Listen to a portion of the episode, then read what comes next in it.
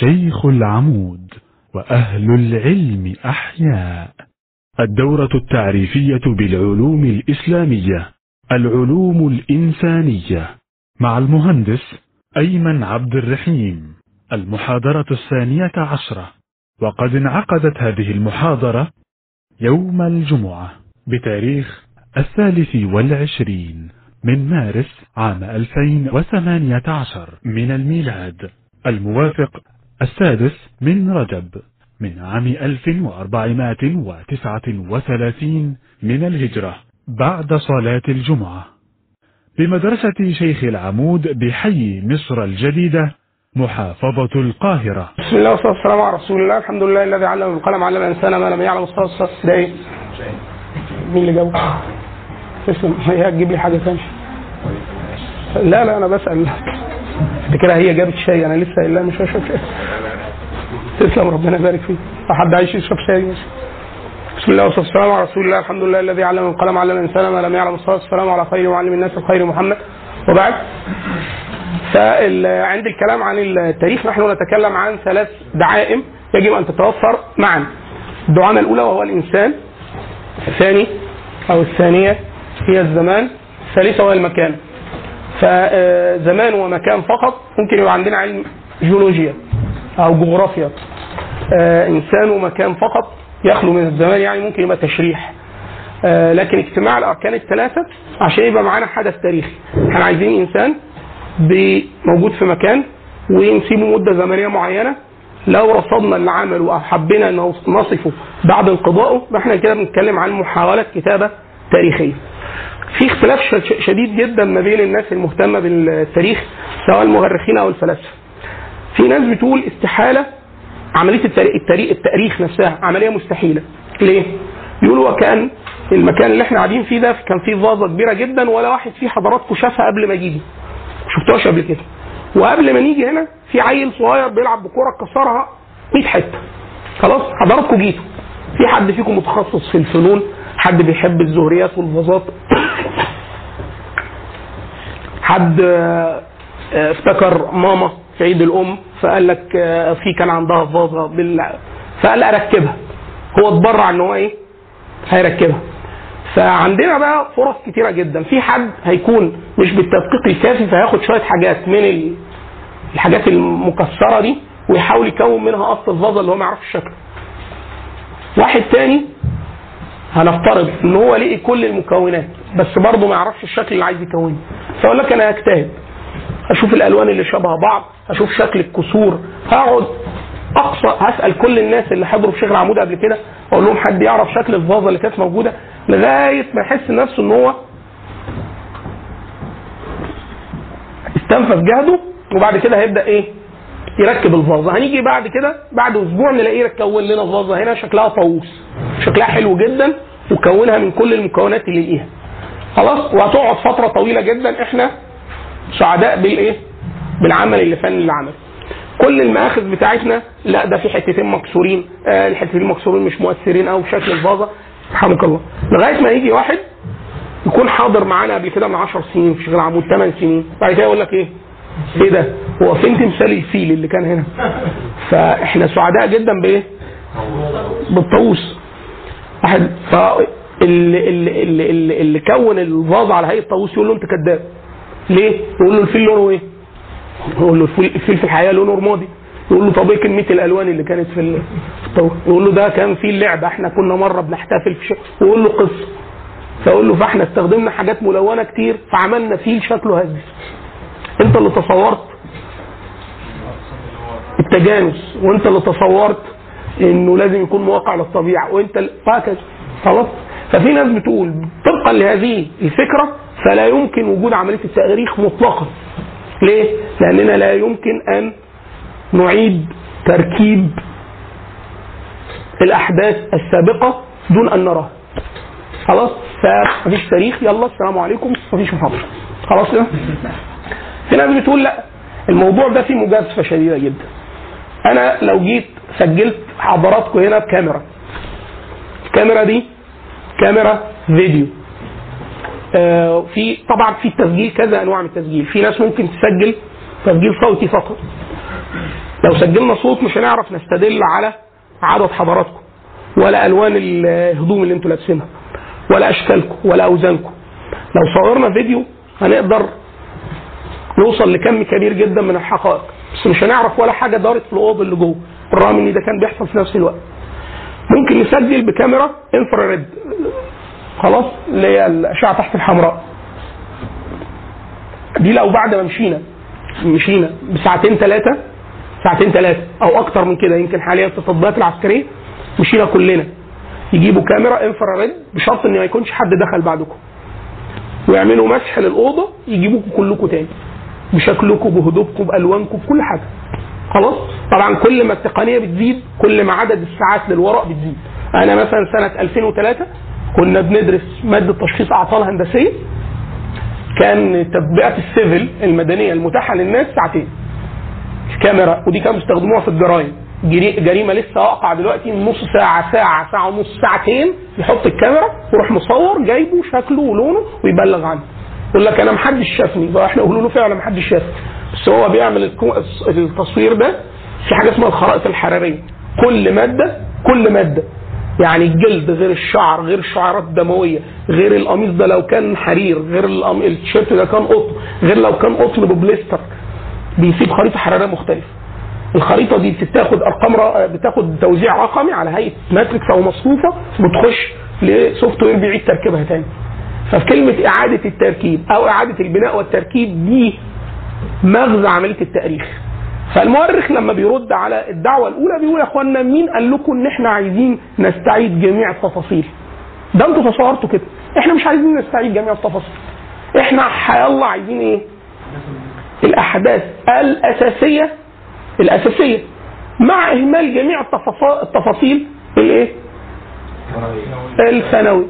فأنا مثلا لو مع لو لو أنا قعدت عشت ومت وما عرفتش آه، نابليون آه، بونابرت ضرب جبنة بخيار يوم ال- ما ح- هزم المماليك ولا ضرب جبنة بطماطم هتفرق معاه؟ نوع الفطار مش هيفرق مش هيغير شيء في الأحداث. كان لابس قطن ولا حرير كان لابس شراب ولا لأ استحمى مرتين قبل الغزوة ما اعرف مش مهم. خلاص ما أعرفش أي تفاصيل مش مهم. ليه؟ هيتكون عندي صورة شبه آه، مفيدة في فهم السياقات التاريخية. خلاص؟ طيب. ده يجرنا لإيه؟ ليه الكلام عن التفسير عن التاريخ عند المدرسة الثانية المدرسة الثانية بتقول إيه؟ بتقول التاريخ عشان يبقى تاريخ ما تقوليش إن كذا وقع سنة كذا. دي مجرد ذكر رقم بإزاء حدث. لا إحنا عايزين نعمل إيه؟ عايزين حدث مرفق معه تفسير. وعليكم السلام. فالحدث والتفسير المرفق الاثنين مع بعض هو ده اللي إحنا هنسميه إيه عملية التاريخ. عملية التاريخ دي عشان نتفق من دلوقتي هي عملية غير نهائية. يعني إيه عملية غير نهائية؟ يعني ما فيش حد يقدر يقول أنا جبت آخر كلام في الأحداث التاريخية ليه؟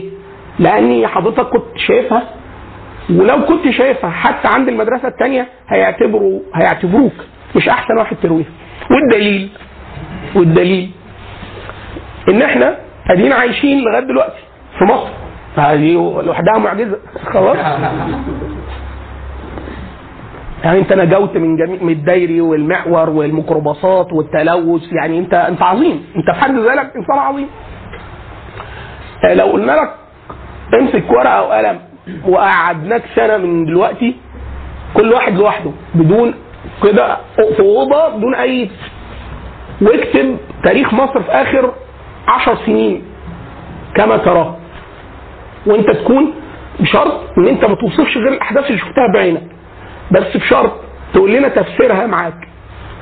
يعني تقول اللي شفته وتقول تفسيره. أبسط مثال الأهلاوية الزملكاوية مش بيحضروا نفس الماتشات اسمعها من واحد أهلاوي وواحد زملكاوي. تجد العجب العجاب هما الاثنين.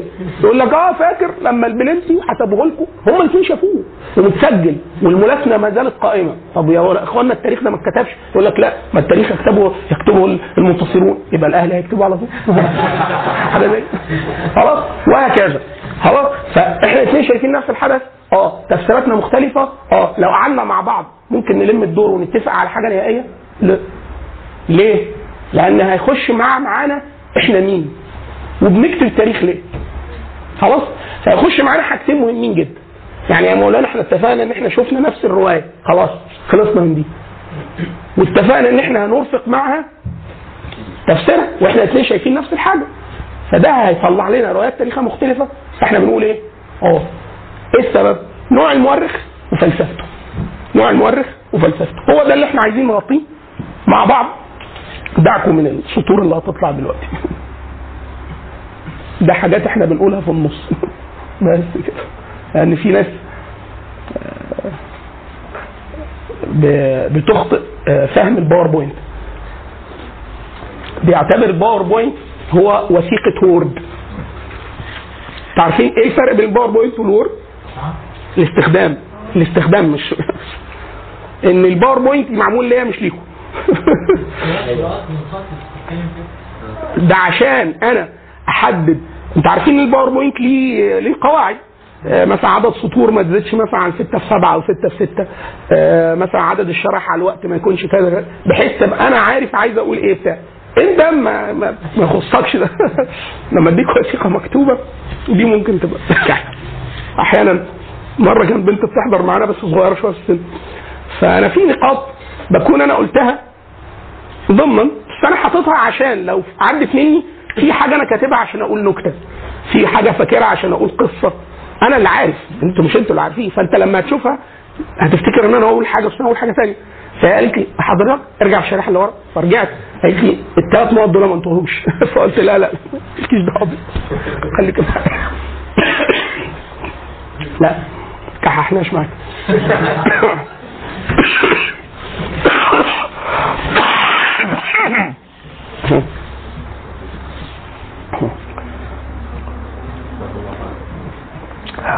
أنا حبيت أتعاطف معاك بس مش أكتر. طيب إيه اللي ممكن يا اخوانا يرد علينا؟ من أنواع المؤرخين إحنا عشان كده طفينا التكييف بس. لأن التكييف ده هو اللي جاب لي الدور ده. الناس استعجلت في تشغيل التكييف المحاضرة اللي فاتت طلعت آه، ظبطت يعني. الحمد لله.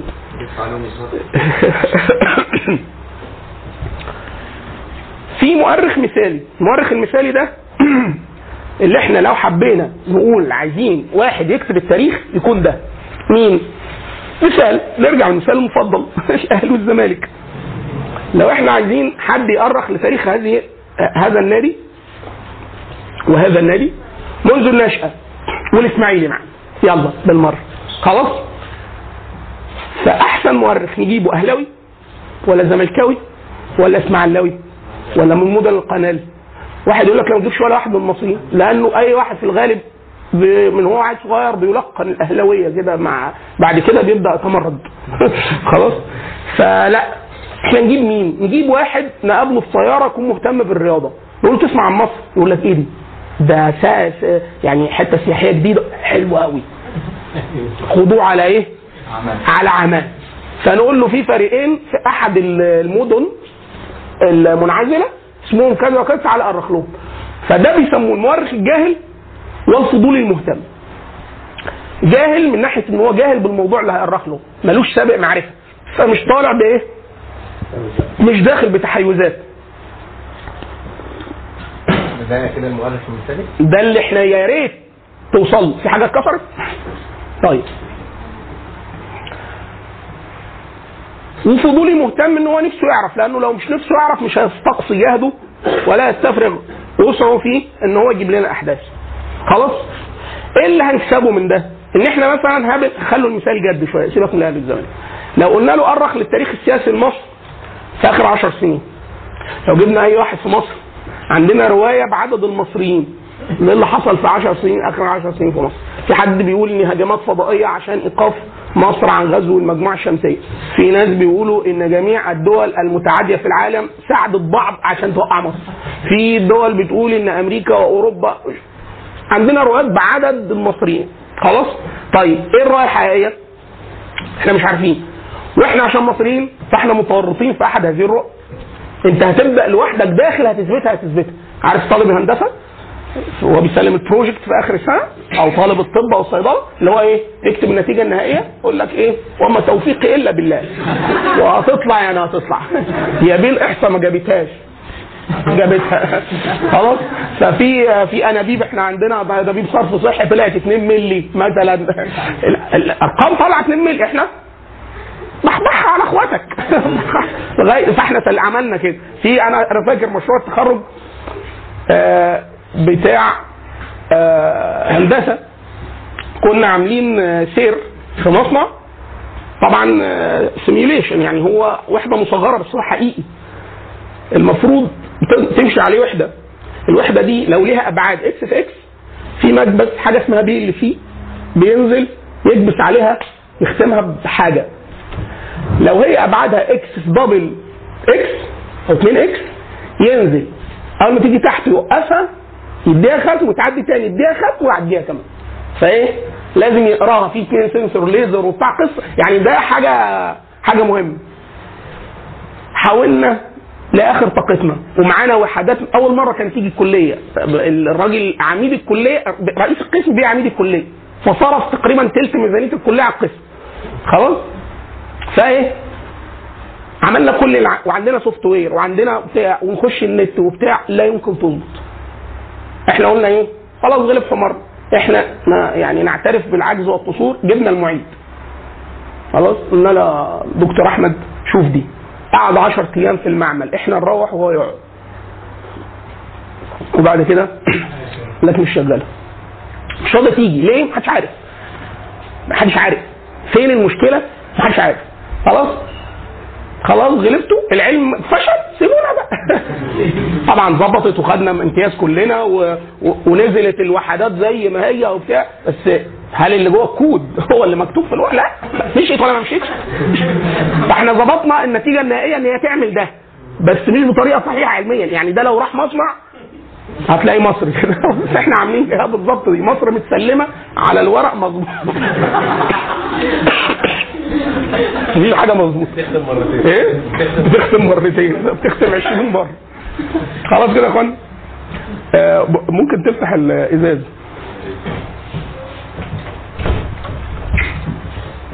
أقل شيء تخشى منه في هذه الأيام هو إن أنت تبقى حرام. ده أقل حاجة. أبويا ربنا يطول في عمره في الخير. كان بيقول لي ما فيش حد بيموت من الحر. في ناس بتموت من البرد. فأول ما تتحر لما تتضايق خالص هتعرق. خلاص؟ جالك دور برد الإنفلونزا يا إخوانا في حد هنا دكاترة؟ في دكتور أو صيدله الإنفلونزا مولانا ده مدرج إيه؟ ده حاجة سهلة ولا خطيرة؟ خطيرة. خطيرة جدا. إنفلونزا. فدي حاجة حاجة يعني الناس يقول لك دور إنفلونزا. جبت البشرية ماتت في الانفلونزا دي انت مستقل بيها في امب- امبراطوريه انهارت في التاريخ. ده. خلاص؟ طيب نرجع تاني.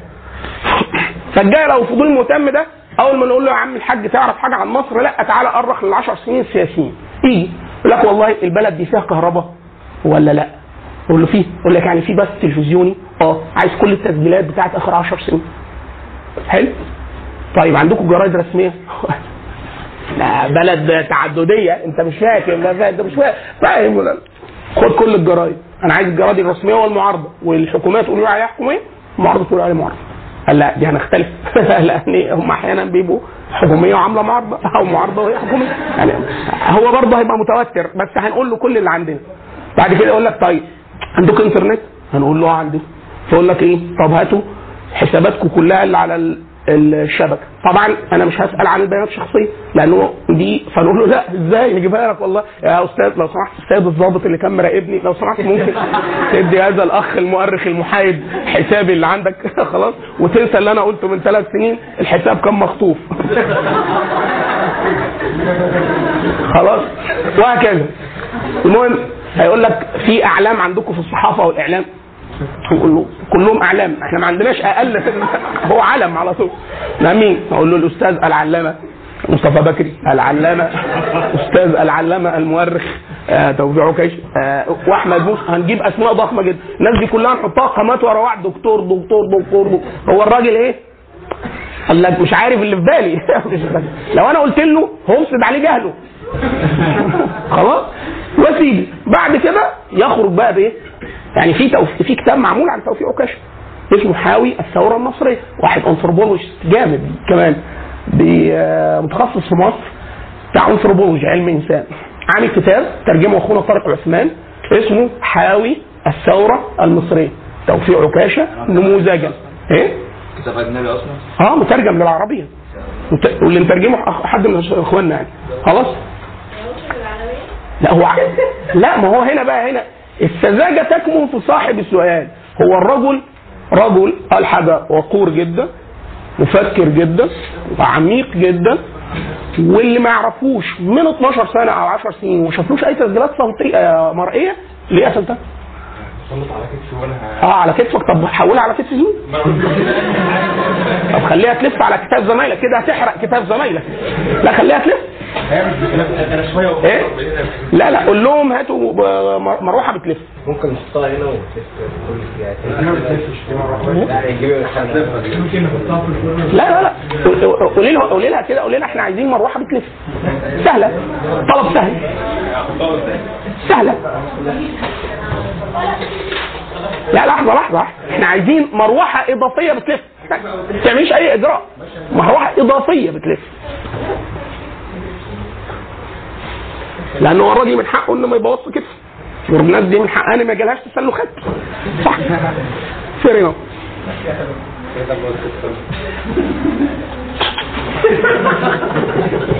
هيجي لك جفاف في القرنية. لا لا لا. طب ما لو تعبان ما تحطهاش عليك. ده ده هتموت عشان الجماهير. أيوه يعني اعمل حاجة ما تخليهاش على الأخ ده بالذات.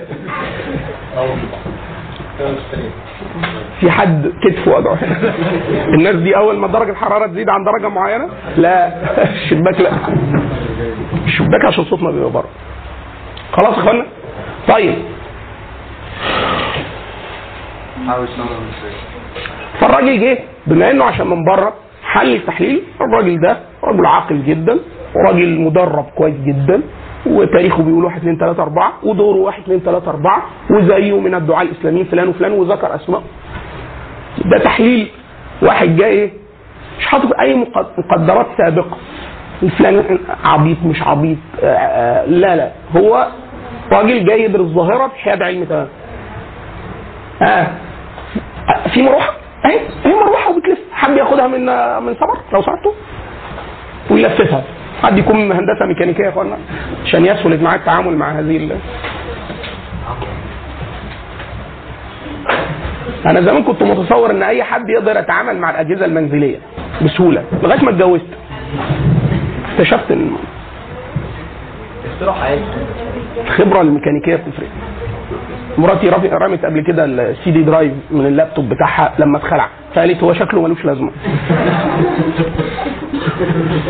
وأشياء ثمينه بهذا الحجم فادنا. أقول لها طب اسأليني. تقول ما هو بدا إن هو ولأول وهلة إن هو ملوش لازمة. عارف أنا لما ألاقي كلمة واحد وأروح راميه ما عنده اثنين آه الاستشراف. صح شوف الاستشراف. خلاص يا إخوانا؟ طيب. لا أنا مش فاكر أنا مش فاكر اسم المؤلف. أنا فاكر دار النشر واسم المترجم. دار النشر نماء مركز نماء. المترجم طارق عثمان. أي يعني الجهل ده ذاته مش كويس على خط صح؟ أحيانا هنا الجهل بالموضوع مهم عشان التحيزات بيسموها إشكالية التحيز في العلم. إن أنت داخل على حاجة النتيجة النتيجة أنت طرف فيها. انت أنت طرف. وعلى العكس هو لو ما عندوش حيزات أو طرف برضه وصل لنتيجة خاطئة. لا لا ما إحنا خلاص إحنا أنتوا الاثنين سواء متحيز أو غير متحيز هديكوا نفس البيانات. فاديها لواحد ملوش تحيزات أحسن. أو أحط له قواعد زي الاكاديميا ما بتعمل عشان أضمن إن هو ما يخشش بتحيزات وده اللي الاكاديميا أو مناهج البحث العلمي بتجتهد اجتهاد غير عادي عشان توصل لده ومش قادر. أو كل مدى بتحسن شوية من القوة. لكن كل مدى برضه الإنسان عنده قدرة على التفاف حواليه التفاف حوالين اي قاعدة. طيب إيه الأنواع الثانية اللي ممكن تقابلني؟ لو فلت مني الراجل اللقطة. يجي المؤرخ الروائي. حضراتكم؟ بخص ال- ال- العنصر النسائي. بيحبوا المسلسلات اللي بتزيد حلقاتها عن 300 حلقة. نفس بقى خد صبر. خلاص من زمان. أنا أخواتي البنات والله من أيام ما كنا في البيت وإحنا صغيرين. مسلسل. في أطفال بلغت جوه المسلسل وناس اتجوزت. يعني أنا فاكر مرة في حلقة مش عارف حلقة 168 قلت لا إيه ده؟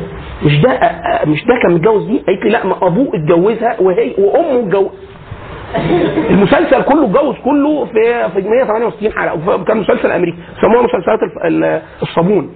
مفقعات الصابون اللي هي إيه؟ يعني إيه؟ كم يعني هي بس ناس قاعدة أنا عارف إن هي قاعدة فاقول لهم أي حاجة. خلاص؟ فالشاهد آه الروائي ده أنا هجيب له حدث تاريخي واقول له احكيه قفلتها عليه ضبه ومفتاح. هتنط منين؟ فانا بقول لك إيه؟ قطز آه. خلاص طيب قطز كان بيحب مين وهو صغير؟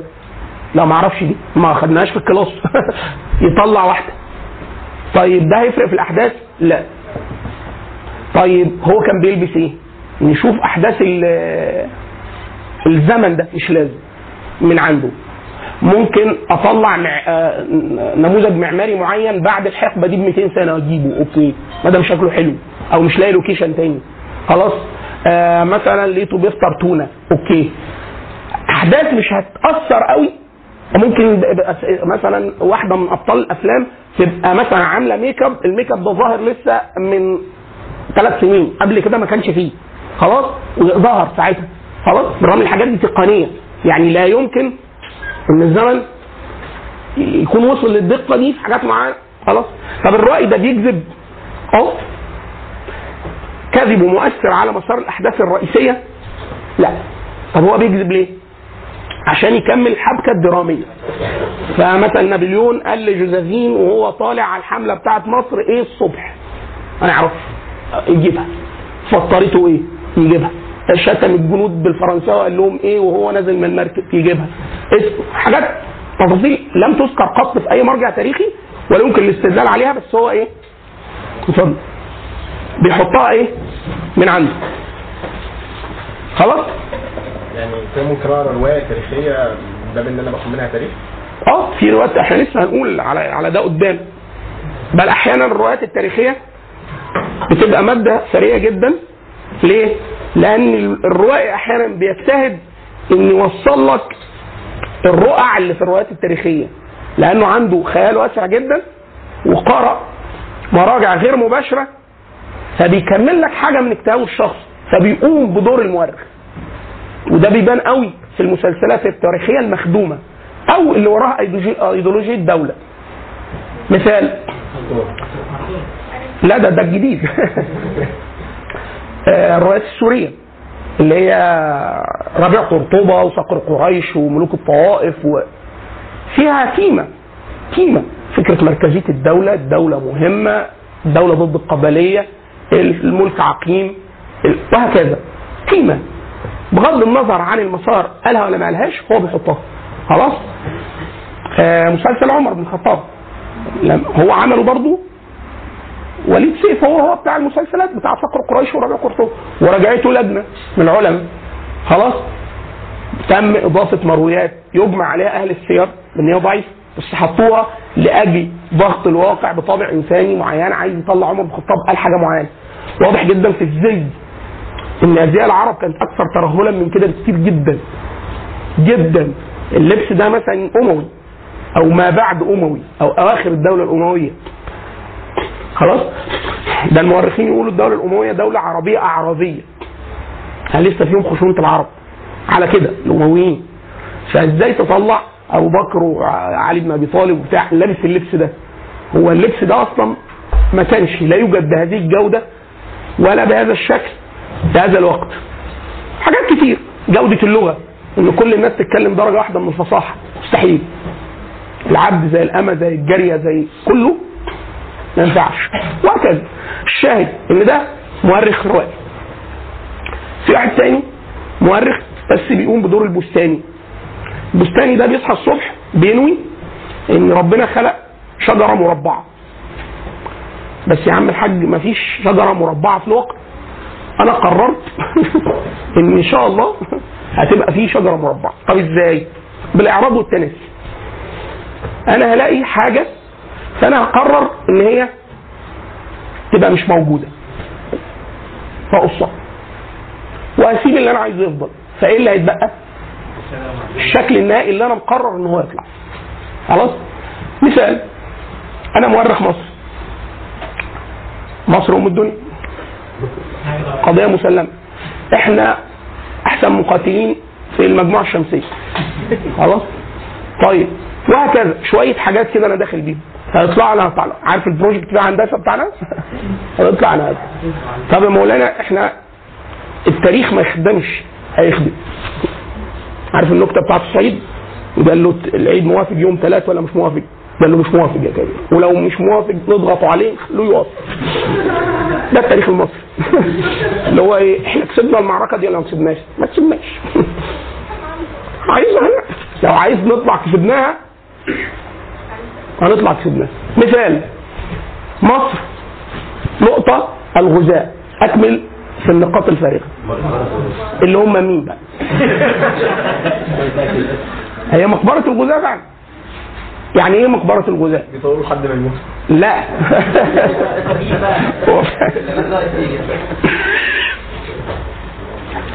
ما الذي تفهمه من هذه العبارة؟ إن أي حد دخل إحنا دفناه هنا. خلاص؟ صح كده؟ فكده يا إما زي ما قال أخ العبقري ده إن هم كلهم جه وقعدوا لغاية ما ماتوا هنا خلاص؟ فواحد يقول لك والله شكلها حلو الثانية بس لا أكيد إحنا عم ولا ما عملناش شهداء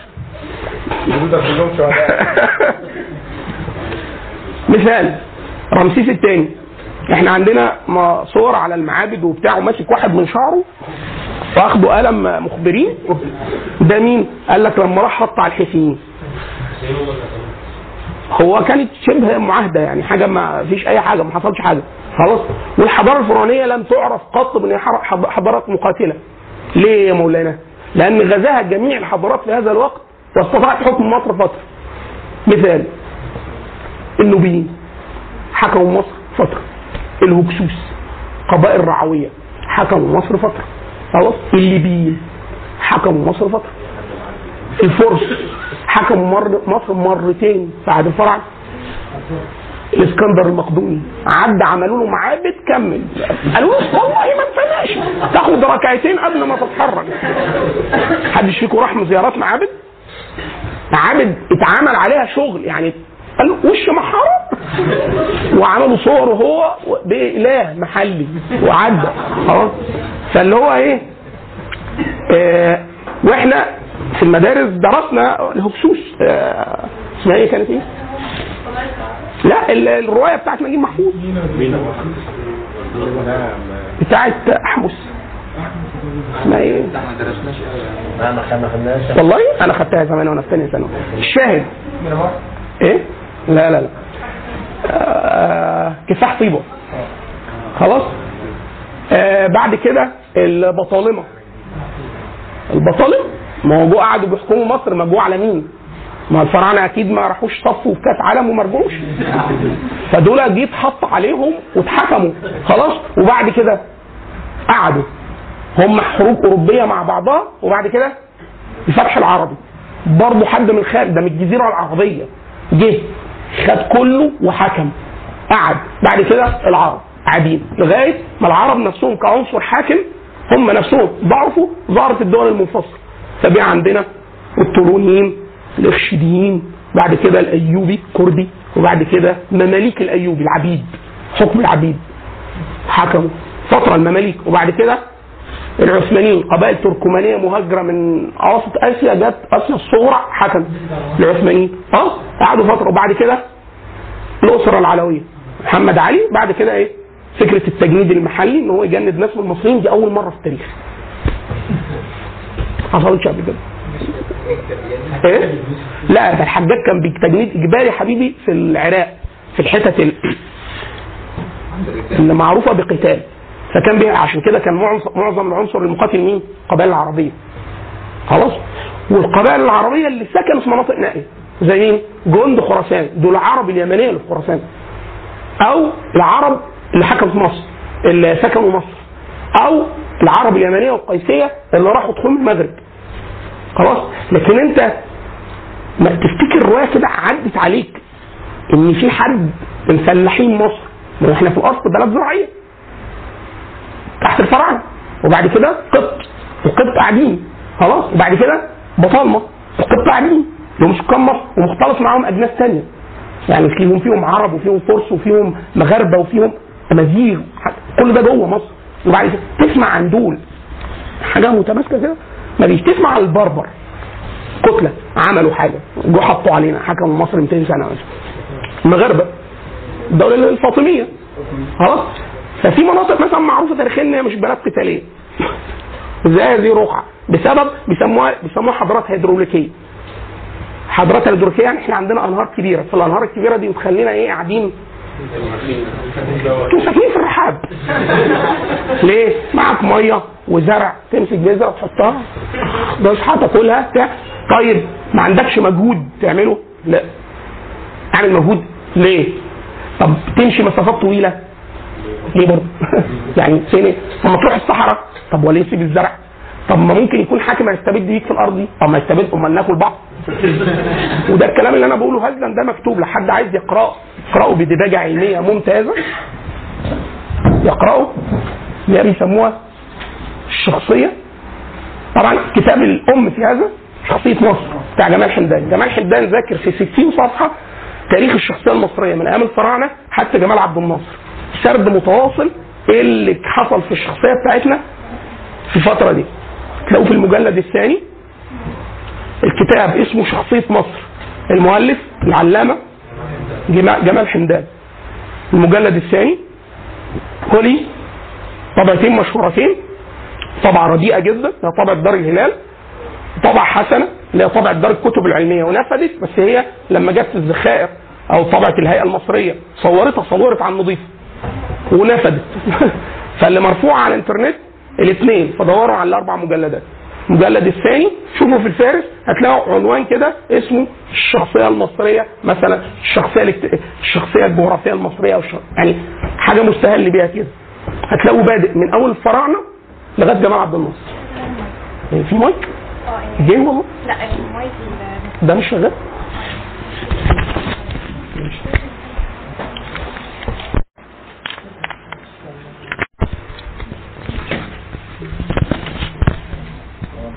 هم عارفين كده بيحصل ده تدريس ولا بيحاولوا يحسنوا آه بس ده ما فيهوش مشبك. حاول صورها اتصرف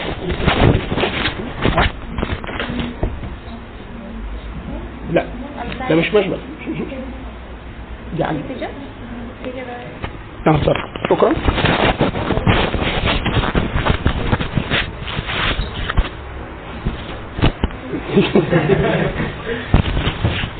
خلاص كده؟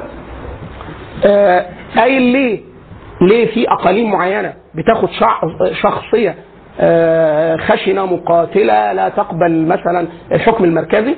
زي مثلا الحضارات الجبلية زي مثلا أفغانستان مثلا. أي حضارة قتالية ظهرت في العالم اختفت في أفغانستان. يعني مثلا مثال اسكندر المقدوني غزواته وقفت في أفغانستان خسر واتخرب بيته هناك ورجع. العرب فتوحات.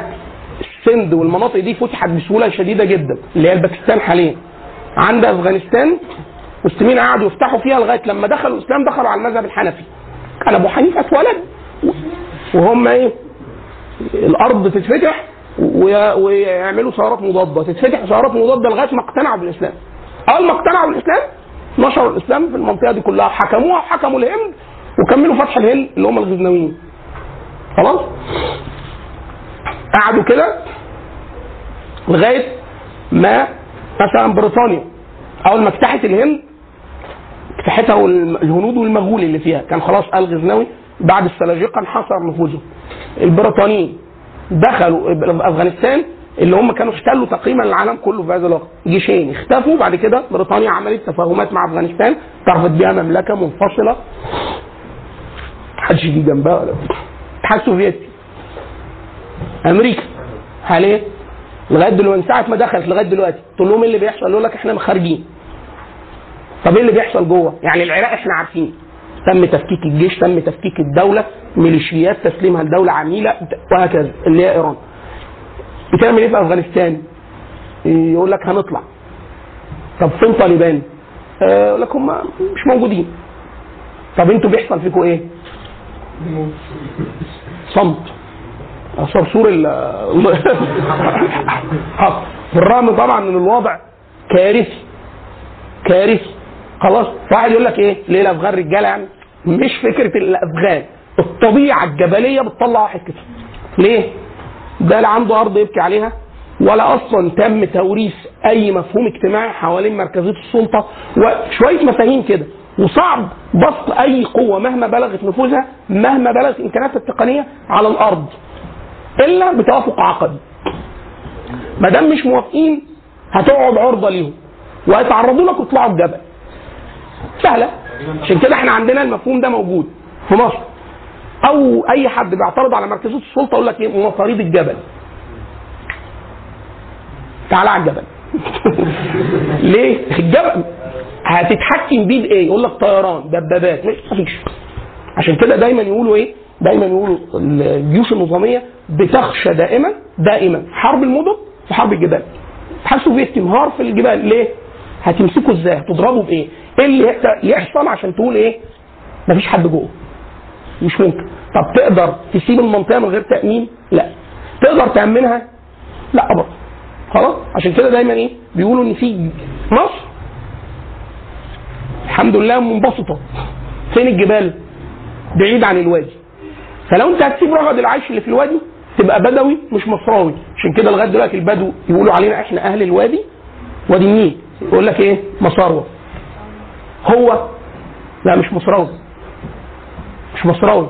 أمال إيه؟ هو بدوي. ليه؟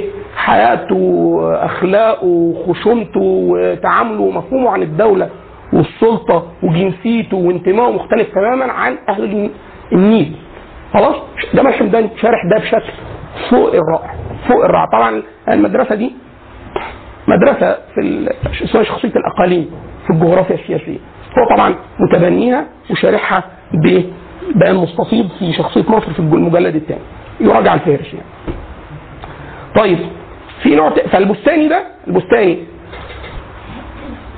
أنا هاجي أقرأ تاريخ مصر. هقرأ اللي, اللي عايزه ومش مش هكذب بقى.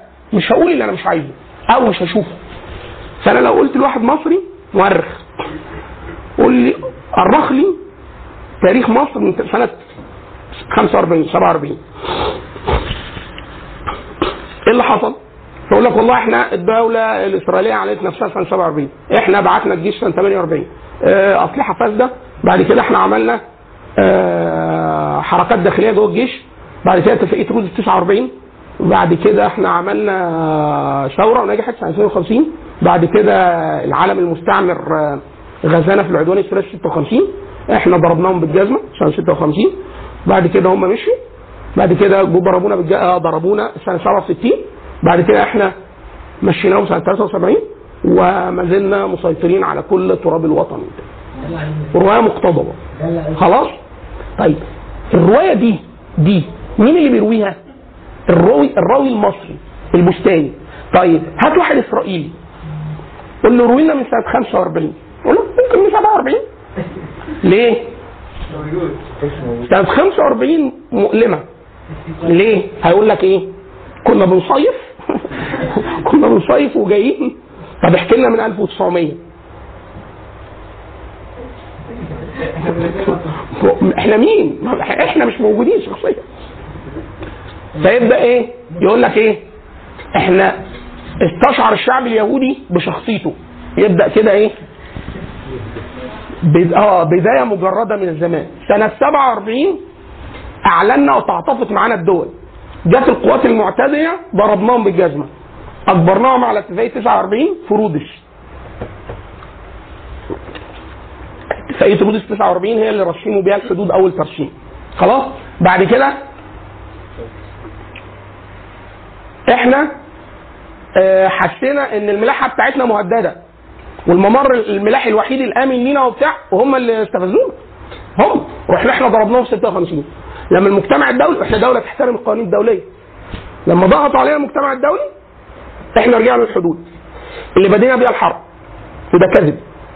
هم لم هم خدوا غزة كلها في سنة 56 ولم والملاحة اللي إحنا كنا مانعينها في خليج العقبة فتحت وخدوا بعض الأراضي ولم تسترد. خلاص؟ كل ده في سنه 56 وخدوا قطعة بحرية لم تسترد. إحنا دمرناها بعد بعد كده. خلاص؟ سنة 56 سنة 67 يقول لك إحنا وبيننا وبينهم كان في قوات دولية. هم هددونا بالحرب وسحبوا القوات الدولية. فاحنا ضربناهم خلاص؟ ده إحنا ضربناهم دي ضربوا مين؟ ضربوا مصر وسوريا والأردن. كله ده. خلاص؟ وبعد كده إيه اللي حصل؟ يقول لك والله إحنا أهو مش لنا شوف هنجيب آخرهم إيه؟ طيب إيه اللي حصل؟ يقول لك بعد 14 أكتوبر إحنا سيطرنا على الوضع. طب ممكن تحكي آخر سنتين في الحرب؟ يعني احكي من 72 مثلا شوية من حرب الاستنزاف. حتت معينة لأن حرب الاستنزاف فيها بعض المجهود. مشرف فعلا اتعمل في- مصر. تأسيس صح الشعقه على محترم إدخال كان عدد كبير جدا من المؤهلات العليا آه، فيه. آه، توفر عناصر أصلا يعني ما كانش هيتاح ليها مساحات زي إبراهيم الرفاعي الله يرحمه مؤسس سلاح الشعقه وبتاع. ففي ناس إيه تم إطلاق يدها وبعد كده تم تم تجميدهم ثاني بعد روجرز عبد الناصر إيقاف إطلاق النار وكده. 73 من 6 من 6 أكتوبر ل 14 أكتوبر صرصور الحقل ليه؟ إسرائيل خسرت خسائر عميقة جدا من 6 يعني هم اللي عملوه في 67 في الثلاث دول اتعمل فيهم من 6 ل 14 كده إيه؟ صافي يعني مثلا إيه؟ هم دمروا 67 أكثر من 300 طيارة عربية خلاص دمروا تقريبا معظم اساطيلنا الجوية على الأرض كل طياراتنا تقريبا ضربت على الأرض. ضربت ضربوا تقريبا كل مطاراتنا العسكرية على الأرض. على الأرض. ضربوا كل بطاريات الدفاع الجوي. آه، ضربوا لغاية مطار الأقصر. عن الأقصر وبني سويف. والدلتا والقاهرة وسينا كل ده اتضرب. لدرجة إن إحنا في أول الأمر وقعدنا لفترة طويلة وبعض العسكريين بيرددوا ده يقولوا إن إحنا اتضربنا بطيران أمريكي من قبرص الأول. لأن الطيران بتاعهم فعلا فنيا قبل الحرب ما كانش ممكن يوصل للداخل إلا والبنزين بتاعه يخلص. فهيحمل بنزين يحمل دنات بس هو اللي حصل على الحقيقة إن هم غيروا التركيب الفني.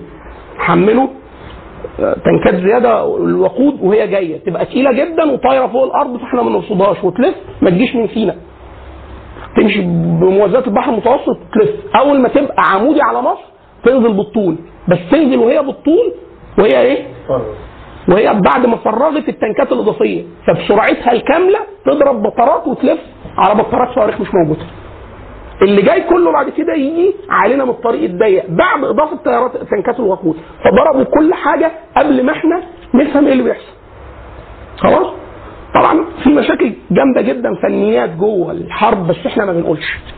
خلاص في حد لو حد فيكم في حد هنا بيقرأ إنجليزي تاريخ بالإنجليزي في حد بيقرأ بالعربي تاريخ في كتاب اسمه النصر المحير. النصر المحير. بتاع ترافور ديبوي. النصر المحير. elusive victory. راجل مؤرخ جاهل فضولي مهتم. تريفور تريفور ديبوي. عمل كتاب اسمه elusive victory أو النصر المحير. هو هيتجن كعسكري. إزاي دولة نشأت سنة 47 عملت ده كله في الحروب بتاعتها مع العرب مجتمعين. سبع دول في 48 شتتهم وأجبرتهم على 49 رودس. 67 ضربتهم كلهم تاني. 73 كل المراجع الغربية والإسرائيلية بتقول إن إحنا خسرنا الحرب. مش درو حتى هم اللي كسبانين. فهو بيقول لك لا لا ده بيان الماتش ولا يدور فراح عامل كتاب وهو مترجم هنا في مصر ترجمه هيئه الاستعلامات. في الاستعلامات كانت خاضعة لأجهزة سيادية في هذا الوقت وهي اللي مترجماها خلاص ترجمة آمنة يعني جدا. فعلا ترجمة لأن كانت معمولة يعني هي آه الدولة هي اللي بتترجمه من أجل الفهم فعلا. الكتاب موجود مو- متوفر لو حد مهتم ممكن بنوفر منه نسخ يعني. المترجم؟ آه بس إحنا اللي بنوفره. هو مش موجود متوفر يعني هو موجود إحنا بنوفره. خلاص؟ وموجود إنجليزي.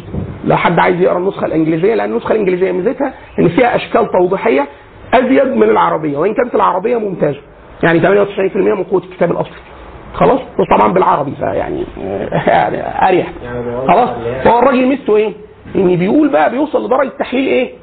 هو مين أحسن جندي من الناحية النفسية حارب في الثلاث دول سوريا والأردن ومصر في الثلاث حروب أو الخمس حروب. فهو مطلع مثلا أحسن جندي على الإطلاق الجندي الأردني. بعديه الجندي المصري وبيقول سيء جدا.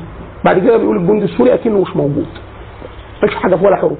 هو مش بيقول كده اطلاقا كده يعني اللي هو إيه أنا مش عاجبني. لا ده هو بيقول المبررات. النفسيه والاجتماعية والاقتصادية والتدريبية والمهنية اللي طلعت المنتج ده في الثلاث جيوش. في مقابل إزاي جيش وليد بل لقيط زي إسرائيل طلع بالحجم ده في الوقت القصير ده وقام المنطقة كلها وقاعد زي الفل أهو. محدش بيعمل حاجة. خلاص؟ ف البستاني ده ممكن يا ده يا ده. يا الاسرائيلي مش عايز يسمعك اللي حصل من 6 ل 14 لأنه من 6 ل 14 من 6 أكتوبر ل 14 أكتوبر. يعني إحنا تقريبا يقال إن إحنا بالرقم كده خلال يومين أو ثلاثة إحنا دمرنا تقريبا 200 دبابة على الأرض 200 دبابة إسرائيلية ده ده جيش جيش منفصل يعني جيش لوحده 200 دبابة دول ممكن يغزوا دولة دول تم تدريبهم تدميرهم يمكن في يومين أو ثلاث أيام ال- ال- ال- ال- الجانب ال- الاشاده هنا فين؟ ما إسرائيل ممكن تقول لك إيه؟ خسرته إيه خسرته؟ ما سهلة صح؟ الم- المشكلة فين؟ فين الجانب المشرف في فعلا في الموضوع؟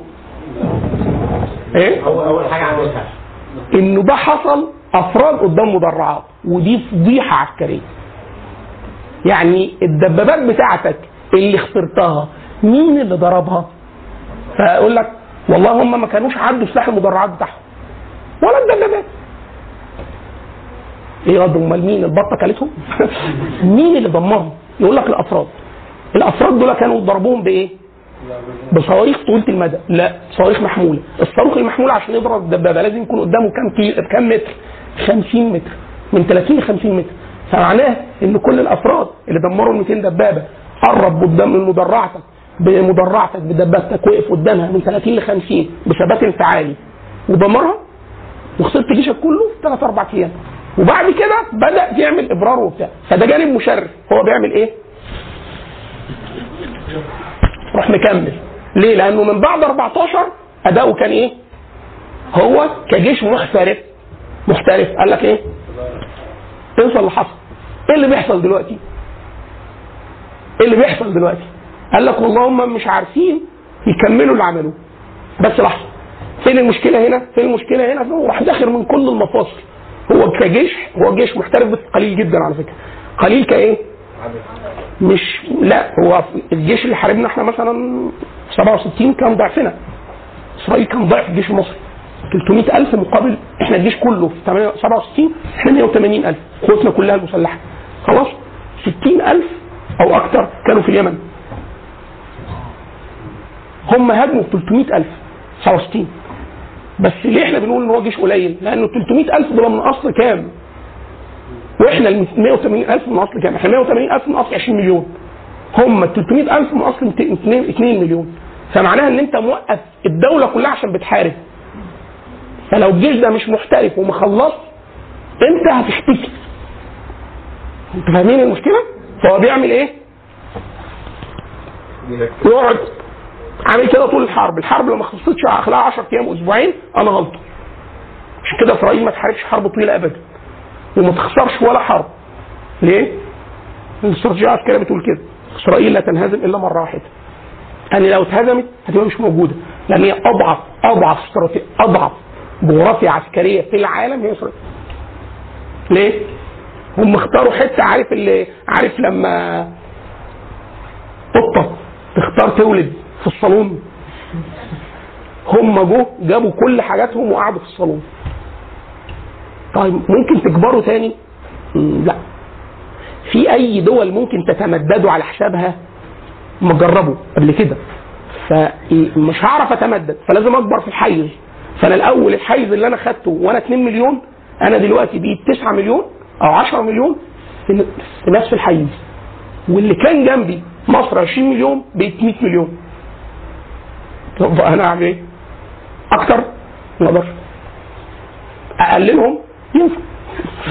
ده يقدروا يعملوه فعلا. هو بيعملوه. الشاهد نرجع تاني. لا ما تسألش. المحلل النفسي.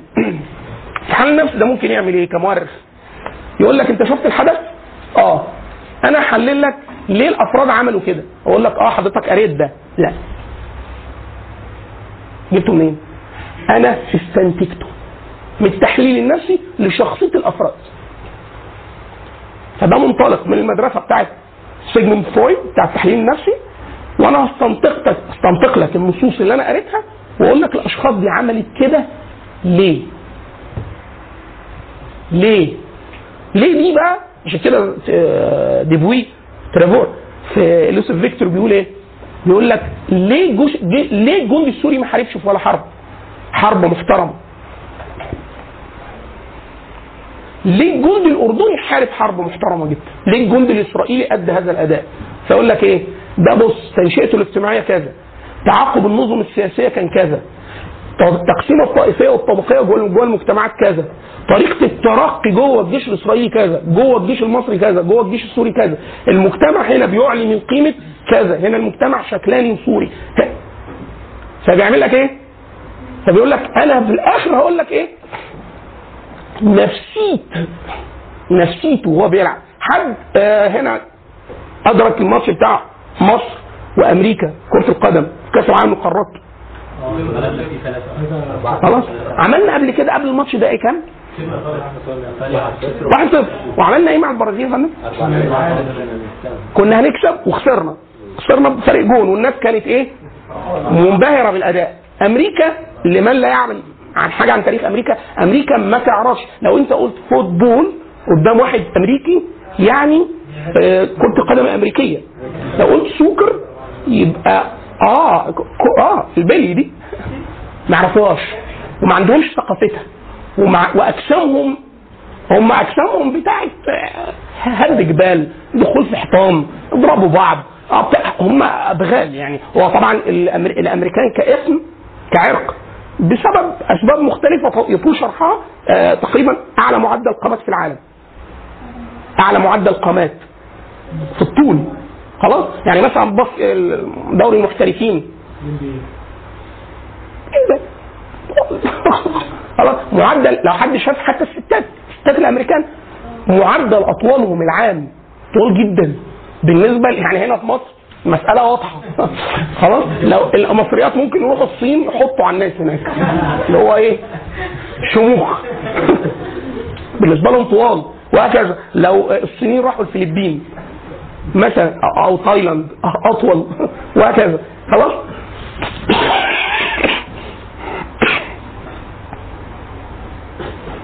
أمريكا قبل ما تقابل مصر في كأس العالم قارات خسرانة ماتشين. خلاص؟ أمريكا ممكن تصعد إيه؟ لو كسبتنا إحنا بفارق ثلاث جوان. أمريكا تكسبنا إحنا كرة قدم. فارق ثلاث جوان. ومش عارف فريق إيه يخسر اللي هو يتعامد زحل مع المشترى والزمالك يكسب آه، الأهلي 15 مرة متواصلة. آه، آه، شروط تعجيزية. خلاص؟ الغريبة إيه؟ مدرب أمريكا قبل الماتش إيه يا عم؟ قال لك إحنا درسنا كل اللي إحنا عملناه في الماتشات السابقة. خسران مش جايب ولا جون خسران ماتشين ورا بعض شايل يعني باسكت المجموعة كان هم. خلاص؟ وبيلعبوا مع ناس. إيطاليا والبرازيل ومصر. يعني كل فرق قديمة وبتلعب كورة من أيام ما إيه؟ إيه، من أيام ما اخترعوا الأشكال المدورة. خلاص؟ قال لك إحنا بص إحنا درسنا كل الماتشات اللي إحنا عملناها قيمنا كل أخطائنا رفعنا مستوى لياقتنا أدائنا النفسي 10 على 10 درسنا الفرق اللي هنلعبها وهنأدي أعلى أداء ممكن دي نفسيه مين؟ دي نفسيه واحد تاني خالص. جاي من ثقافة تانية خالص. دخل دبنا ثلاثة متهيألي ولا حاجة. حاجة كده. وصعد على حسابنا إحنا. كان هيكسب البرازيل. يعني نوصل النهائي بتقولها كده. كانوا كسبانين برازيل 2-0 أنا فاكر لغاية دلوقتي. كانوا كانوا كسبانين برازيل أمريكا بتلعب مع البرازيل. البرازيل الواد وهو بيتولد. ينزل بينطق كورة. خلاص؟ كانوا كسبانين 2-0 يعني أمريكا هدفت جول. والتاني واحد يقول لك بس دي كورة. ده مش كورة. لأن أمريكا عملت كده في العاب كتير تانية يعني إيه؟ في حاجات يقول لك إحنا ملناش فيها كثقافة. بيجي يحط على العالم كله في الاولمبياد ويمشي. ملوش دعوة. ملوش دعوة. خلاص؟ دي إيه؟ دي ثقافة. إحنا في ألعاب كتير جدا. لو لو حد ما يعرفش إن إحنا كان ما فيش لعبة تقريبا إلا ما خدنا فيها بطولة عالم قبل كده. يعني مثلا ألعاب فردية سكواش مصارعة روماني كاراتيه إحنا أبطال عالم كتير. كتير. هوكي. كتير. خلاص. لكن يتبقى فين؟ الجانب النفسي. ده ثقافي. اللي هم بقى بيحللوه مين؟ محلل النفسي ده. بتاع التاريخ يقول لك أنا هقول لك اداؤه النفسي. ليه رضي؟ بمعاهدة 1 2 3 4 ليه عامل كذا بالرغم اداؤه العسكري على الأرض؟ كان يفرق. يقول لك لا تكوينه النفسي ما يسمحلوش بده لا قيادته ولا جنوده. يعني القيادة يقول لك إيه؟ كان خد القرار كذا. الجندي مش هينفذ. ولو نفذه هينفذه وهو مرتعش جدا. ليه؟ لأنه مش مدرب إنه ياخد قرار. ولو قلت له خد قرار يقف. يقول لك لا لا يطلع غلط. طب ما هو مش ما أنت مش هتاخد قرار. يقول لك ما هم قالوش حاجة. الاسرائيلي الاسرائيلي في درجة معينة الضباط أي درجة احتراف معين يتبعت ياخد ماستر آه، إدارة أعمال هارفرد يرجع لو حقق دورات كذا التصعيد على الكفاءة. الجيش كده. فأنت تتصور إن قمة الجيش هيبقى مين؟ عنده واحد واخد master و PhD من هارفرد. درس فلسفة وتاريخ وأدب ومين؟ ده وزير دفاع مش وزير الثقافه مش وزير التربيه والتعليم اللي هو بيغلط في الإملاء عندنا. خلاص. عارفين الواقع كان فضيحة. وقال لك في الآخر لما رد آخر حاجة بعد الثلاث تويتات قال إيه؟ آه على طول. يا فندم لا تتوقفي زنجبيل لو لقيتي عسل حطي عليه عسل. سندوتش لحمة هاتيه معاه أنا أي حاجة عشان زور يعني. خلاص. ففي الآخر رد إيه في تويتات آخر تويت قال إيه؟ إيه علاقة منصب وزير التربية والتعليم بأن أنا بغلط في الامن؟ قال كده في الآخر. اللي هو إيه؟ عارفين يا باشمهندس خلاص واحد يقول لك ده بيحصل إزاي؟ المحلل. المؤرخ المحلل النفسي يقول لك إزاي ده قال كده وإزاي الناس قبلت ده هو كده إيه؟ ما هو هو مؤرخ بس الاداء الأهم بالنسبة له إيه؟ هم كلهم مشتركين في تجميع الداتا ومقابلتها ومقارنتها فين الجانب القوة؟ يحلل لك الحاجة اللي لا يمكن إيجادها بسهولة إلا بقراءة الجانب النفسي لصانع الحدث التاريخي. النفسي ده لازم يع- يعني يقعد مع حد عاصر لا لا مش لازم. ما هو ده هنا بقى قوة بقى. بيحلل السير الذاتية بيحلل الرسائل الشخصية بيحلل اللقاءات التلفزيونية اللقاءات الصوتية. خلاص؟ يقعد يقول عشان كده في أحيانا لما محللين يتفرجوا على حد يقول لك ده إيه؟ ده مجنون. ده عنده جنون عظمة. ده اضطهادي. ده كده. في تسمعوا عن كتاب اسمه لعبة الأمم. بتاع مايلز كوبلاند إيه قصة لعبة الأمم؟ هي simulation game كانت جوه ال CIA المخابرات الأمريكية بعد الحرب العالمية الثانية عملت حاجة تطوير لحاجة اسمها نظرية الألعاب. في بدايتها. بعد كده حاليا دخلت في التسويق والألعاب والرياضة وحاجات كتير جدا. أنا عايز أتوقع ردود أفعال الدول قبل ما تعملها. وعشان أعرف ما أخدش قرارات تخرب الدنيا. وإيه القرار اللي هاخده؟ وهم آخر ردودهم أفعالهم إيه؟ فبيجوا بيعملوا إيه؟ بيدوا الناس محترفين بيدربوهم تدريب ممتاز منهم التحليل النفسي ويديله ملف رئيس دولة. يقول له أنت تاخد مصر. أنت شخصية جمال عبد الناصر. أنت شخصية ملك الأردن. أنت شخصية رئيس العراقي. انت شخصية ملك آه، السعودية انت شخصية رئيس وزراء الصين. ويغذيه بكل المعلومات اللي ممكن وقعدوا مع محللين نفسيين ولو ليه صور في ابتدائي يشوفها وتاريخ أمه وعيلته وجيرانه كل حاجة. وبعد كده يقعدوا في أوضة مع بعض. طبعا دي الألعاب دي موجودة حتى الآن في العسكرية في كل الدول. يعني إحنا ده بيمارس عندنا برضه. خلاص طبعا كفاءة التدريب والإمكانات وبتاع هو ده اللي بيفرق في الآخر في النتائج بس ده موجود فعلا خلاص بيعمل إيه؟ أنا ببقى قاعد وبقول إيه؟ أمريكا بتوجه خطاب شديد اللهجة لخطاب عبد الناصر الأخير ويبص لعبد الناصر اللي هو مين؟ اللي هو مايلز كوبلاند اللي هو الضابط اللي مؤلف الكتاب اللي هو كان واخد شخصية عبد الناصر في لعبة الأمم فيقول له إيه؟ لا ما أنتوا زي ما بتقدروا يرد عليه بلسان عبد الناصر مش يقول له هيقول كذا. عشان كده بيقول لك كانوا بيكرهوا مايلز كوبلاند في الحقيقة في المكتب مش طايقينه. ليه؟ كان بيعاملهم بعجرفة شديدة جدا وما بيفصلش ما بين اللعبة وبره. بيعاملهم طول الوقت هو مش عايز يخرج ويموت. أنا دخلت جوه الموت أخرج ليه؟ واثنين إن هم مشكلته إن هو كان أحسن واحد في التوقعات لابس الشخصية مظبوطه قوي فكان يقول له لا هو أنتوا زي ما تقدروا تشتموا ده أنا اشتمك واشتم أمك و... يطلع التصريح فعلا هيقول بعد يوم ولا يقول نفس الكلام لما أمريكا تقول نفس الرد. فهو بيقول مايلز كوبلاند في القصة وده الشاهد من القصة بيقول وأنا قاعد باكل مع حد من أصدقائنا فدخل رئيس المكتب متضايق جدا.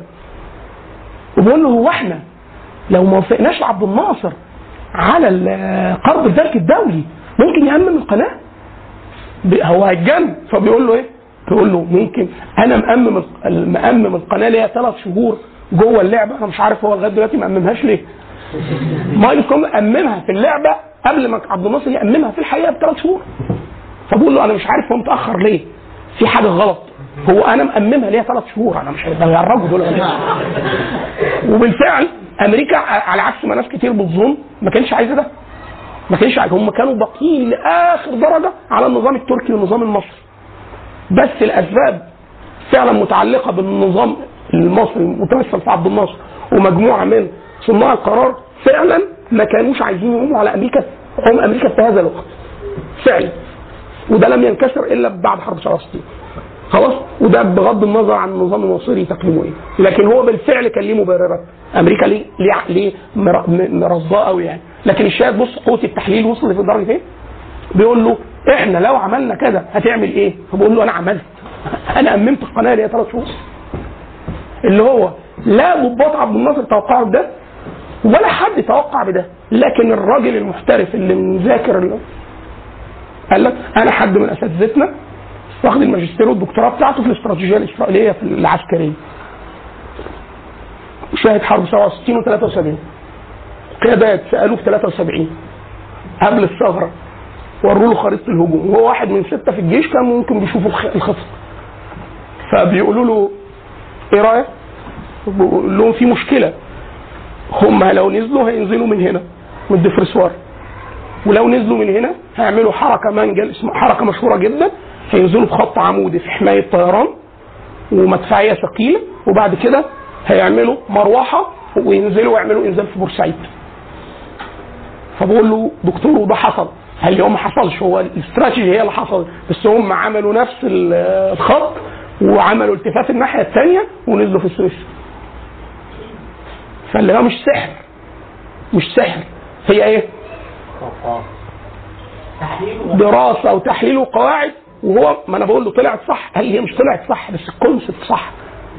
أنا توقعت ان هم ينزلوا في الدفرسوار وهم عملوا كده وتوقعت ان هم يعملوا مروحة وعملوا مروحة بس أنا قلت هينزلوا بورسعيد هم اختاروا السويس لأسباب أنا ممكن اعرفها لو قريت بعض الوثائق اللي هم كتبوها بعد الحرب وهو عمل كده بالفعل. خلاص؟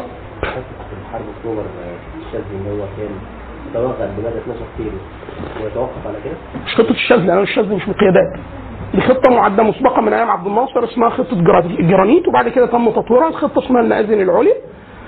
وكان المستهدف إن إحنا نوصل الأول للممرات ونقف. ونعمل وقفة تعبويه وبعد كده نشوف هنعمل إيه. والمسكوت عنه إن إحنا ما كناش نقدر نبع نطلع بره حائط الصواريخ بتاعنا. لأن حائط الصواريخ بتاعنا هو اللي بيمنع الطيران الإسرائيلي اللي يدمر قواتنا على الأرض. وده اللي إحنا عملناه في نفسنا بعد 14 أكتوبر. إن إحنا طلعنا بره خط الصواريخ إحنا اتظبطنا بعد 14 خلاص؟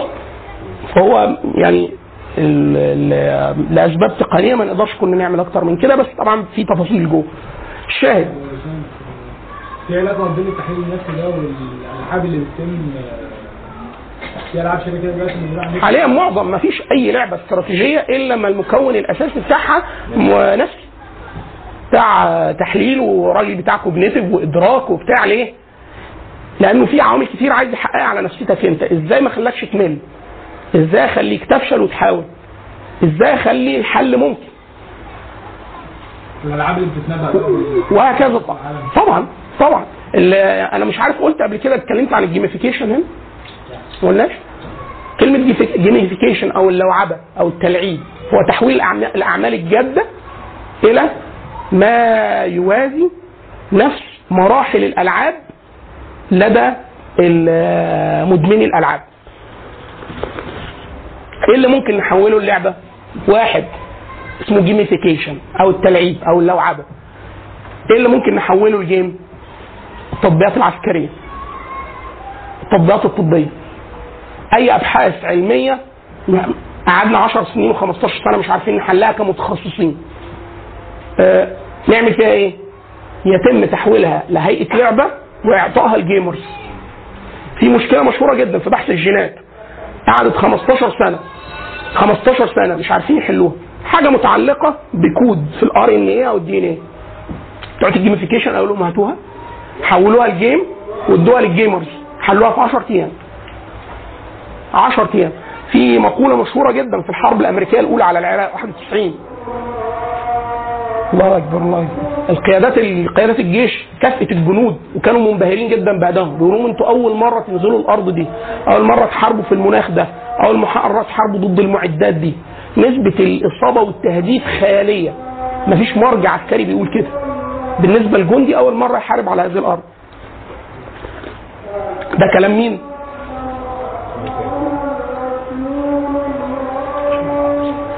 كلام القيادات العليا.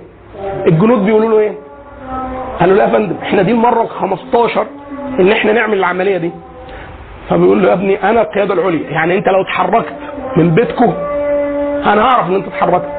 فأنت دي أول مرة تنزل على الأرض دي. قال له إحنا عاملينها على ال simulator. لاعبينها 15 مرة قبل كده. بنسبه أخطاء عالية جدا وقعدنا نحسنها فإحنا نازلين عارفين الدبابات العراقية في كل وقت من اليوم بتبان إزاي. ظلها بيبان إزاي؟ الأهداف من الجو بتبان إزاي؟ لو مبنى بيبان إزاي؟ لو حاجة معمول camouflage هيبقى شكله إزاي؟ إزاي نميز الجندي؟ لو عراقي ولا عراقي عربي ولا كردي؟ اللهجات الأصوات كل ده متدرب عليه. 15 مرة عملوا ده على ال simulator ده كلام سنة كام مولانا؟ 91 91 يعني إيه؟ في الوسع ده لسه في الايه ده طبعا دلوقتي الموضوع بايه لا بي يعني لا الموضوع آه الموضوع طلع من إيدينا. الموضوع طلع من إيدينا. روسيا من كام شهر. شوية drones ومرة طيارة فايبر حاجة اللي هو إيه؟ لو ثلاث عيال ساقطين مشروع في هندسة حلوان يعملوه. خلاص. وضربوا طيارات على الأرض يعني إيه؟ حاجة بأقل تكاليف بميليشيا. جيش ده مين؟ روسيا قاعدة على أرض ليها قواعد نظاميه الجي- الجيش لسه ما انهارش. النظام قاعد بتاع. وعملوا رابكة جامدة جدا. فحاليا في تسارع في التطبيقات. لكن طبعا ال- الجانب النفسي والتحليلي وبتاع ده جانب إيه؟ داخل معانا في حاجات كتير جدا. زي ما أخونا بيقول كده الذكاء الاصطناعي وتعلم الآلة وال cognitive simulation يعني آه، الناس حاليا فعلا حتى هم قلقانين من نفسهم. ليه؟ إنه خايف من مش عليه. هو خايف من ال control. آه مش بشكل آه خيال علمي. هي ما أنا حاطط حاجة مديها قوة ضخمة جدا. أنا مش لسه ما عنديش أي احتمالات. لو أنا فقدت ال control عليها وهي فعالة. فأنا هوقفها إزاي؟ إزاي أفهمها؟ ان أنا أنا مش واحد تاني. خلاص؟ فهي دي بقى المشكلة. ليه؟ دي آلة. عشان كده دايما يقول لك إيه؟ لا يا عم هات بني آدم. هات بني آدم. ليه؟ إشارة مرور sensors مش عارف إيه. يقول لك ماشي برضه. بس هو أنا عايزه بني آدم. في مهن لغاية دلوقتي لغاية دلوقتي. عند ال fully automated يقول لك لا. ما نخليها fully automated لا. طب ما الطيران من غير طيار. ما دلوقتي لغاية دلوقتي مأدي أداء ممتاز. عندي حاجات معينة؟ لغاية دلوقتي يقول لك إيه؟ لا أنا عايز رؤية بشرية. ليه؟ ليه رؤية بشرية؟ أهو. في مساحة لغاية دلوقتي مش عارف إيه؟ مش عارف. gap. في حاجات منها يقول لك أنا خايف أديها له أديها للمكنة. ممكن تعمل كارثة. والكارثة دي بعد يقول لك طب ما تتوقعها. ما هو دي المشكلة إن أنا مش عارف أتوقع سلوك الآلة. فاهمين؟ ما حاجة نفسية لا لا. هو يعني برضو الإنسان أحيانا بيعمل حاجة اللي هو إيه؟ وبعدين زي واقع مشهورة الواقع الناس فهمتها بطريقة غلط. إن هم عملوا روبوتات بتكلم بعض. وفي في الكون ما حطش شرط. فما شرطش ما ألزموش بإن هو لازم يتكلم إنجليزي. خلاص؟ فهو اعتبر الشرط مش موجود. فليه طريقة تعامل أسرع؟ فراح له فهم بيراقب بيئي مش فاهم هم بيقولوا إيه لبعض بس بيتواصلوا أسرع وبيأدوا الأداء كويس. راح وقفهم قال لك استنوا لحظه هو ده أحسن من الأداء اللي أنا عايزه. وده مرعب لأنه بيتكلموا مع بعض ويتواصلوا مع بعض أسرع بكتير ما أنا كنت مصممه فلحظه فحل اللي هو ما بيتكلمش بعض إنجليزي. طب أنا عايز اتكلم إنجليزي؟ فراجع القواعد في مشكلة في الكود. هو مش هو يعني تجاوز لا ده مش لغاية دلوقتي لسه لا هو أهو حاجة اتنست كده هو ممكن يعمل حاجة. الحاجة دي أنا فعلا مش قادر أتوقعها وده لو في حرب هيبقى مرعب. ده هو على كده والبني آدمين مرعبين. طيب. برضه أنواع المؤرخين ده المفروض لا يتصور وجوده في المؤرخين. الراوي العين ليه؟ ده بيتصور فقط في الأدب. اللي هو إيه؟ أنا أقول مثلا استيقظ آه، استيقظت آه، في تمام السابعة صباحا يوم الجمعة. يبقى كده مين اللي بيتكلم؟ صوت أنا. اللي هو أنا أنا الراوي. لو أنا قلت استيقظ المهندس أيمن في تمام السابعة صباحا يوم الجمعة. يبقى كده مين؟ حد بيجيب في سيرتي. أنا بكح. خلاص؟ حد يتكلم عليا. لو واحد قاعد إيه؟ بيقول كده. سيستيقظ المهندس أيمن يوم الجمعة القادم في تمام السماء ولا يدري أنه في يوم الجمعة. إيه يا أخويا؟ ليه مسلم له أنا ألماني ولا ده ده مين اللي بيعمل ده؟ ده المخرج. ده الراوي العليم. اللي يعمل لك فلاش باك في أول البتاع مش عارف إيه. لقطة الحادثة أنت مش عارف حصل إيه؟ يجيبها لك بعد 10 سنين. هو عارف كل الكلام. ويرجعك اللقطه الاولى مين ده؟ أو يقسم لك الشاشة. البطل داخل على باب أنت مش عارف إيه وراه. يروح جايب لك إن في قطة. مين اللي عارف كل حاجة؟ ده الراوي العليم ده غير موجود فين؟ غير في الأدب. أو إذا كان المتكلم هو الله سبحانه. الله عز وجل يقول في كتابه العزيز يقول لك القصة كلها في إيه يعني إيه؟ وإذا أوحينا إلى أم موسى. إذا خفت عليه؟ أرضعيه. فإذا خفت عليه فألقيه في اليم. ولا تخافي ولا تحزني إنا رادوا إليك وجاعلوهم من المرسلين. ده فين؟ ده في آية. وإذا أوح... يعني هو قال أم سيدنا موسى رضعيه ولو خايف عليه ترميه بالمية. وما تخافيش. وما تحزنيش عليه. هرجحهولك خلاص. وخليه نبي. دول كام دول؟ ده كده حاجة وأربعين سنة. حاجة وأربعين سنة. خلاص. في آيات تانية ليكون لو مع عدوا. عدوا وحزنا. يعني إيه كمان بيقول لك إيه؟ إنه مش هيبقى نبي بس. آه اللي هو من أول اللقطة لغاية 40 50 سنة. آه عشان المتكلم هو الله عز وجل. خلاص؟ واحد يقول لك لا ماشي ما هو عشان ربنا بيتكلم. آه بس ده حصل. طيب وإخبار في والإخبار بيوم القيامة إن دول هيقولوا كذا. ونحشر المجرمين يومئذ زرقا يتخافتون زي ده ده حصل. وحصل في علم الله إنهم. وإنه لحق تخاصم أهل النار. هم لسه ما دخلوش النار. هو يتخاصموا يقولوا كده. ومين؟ الله عز وجل كتبهم في علمه السابق. خلاص كده؟ خلاص كده. مين ده؟ الحق سبحانه. واحد أو واحد ثاني هنقوله بعد الصلاة. سبحانك اللهم وبحمدك أشهد أن لا إله إلا أنت بسم الله والصلاة والسلام على رسول الله. الحمد لله الذي علم القلم علم الإنسان ما لم يعلم. الصلاه والسلام على خير معلم الناس الخير محمد. وبعد. فكنا قد ألمحنا إلى أن فكرة الراوي العليم في الأصل غير متصورة في مؤرخ لأنه ما فيش مؤرخ بني آدم آه، يقدر يمسك يعمل هذه الإمكانية. لكن آه، آه، إيه سبب الداعي لذكرها؟ لأنه في ناس بتقدر تعمل كده فعلا. عليكم السلام ورحمة الله وبركاته. زي مثلا الأستاذ مصطفى بكري الأستاذ أحمد موسى. في ناس كتير من الإعلاميين بيبقى عندهم هذه القدرة إن هو يقول لك وزير الدفاع قال لمراته في أوضة النوم كذا كذا كذا كذا. آه رقم التليفون الداخلي لوزير الدفاع الإسرائيلي رن في تمام الرابعة. طب ما أنت يا إما يعني انت المكالمة اللي خدها وزير الدفاع في أوضة نومه ده عرفتها منين؟ ده لا وثائق اتنشرت ولا هو كتب مذكراته ولا اتشال من الخدمة ولا بتاع فإيه اللي حصل؟ عرفتها إزاي؟ فيا إما أنت وزير الدفاع يا إما أنت مراته يا إما أنت التليفون يعني أنت حد من الناس اللي معاهم يعني خلاص إيه آه فاللي هو فين بقى ده فعشان كده إحنا بنقول إيه من ايات دايما يقول لك زمان المحدثين كان يقول لك من علامات الوضع في الأحاديث النبوية مثلا طول الحديث. معظم أحاديث النبي صلى الله عليه وسلم قصيره الاحاديث الطويلة تعد يعني معدودة فعلا في السنة.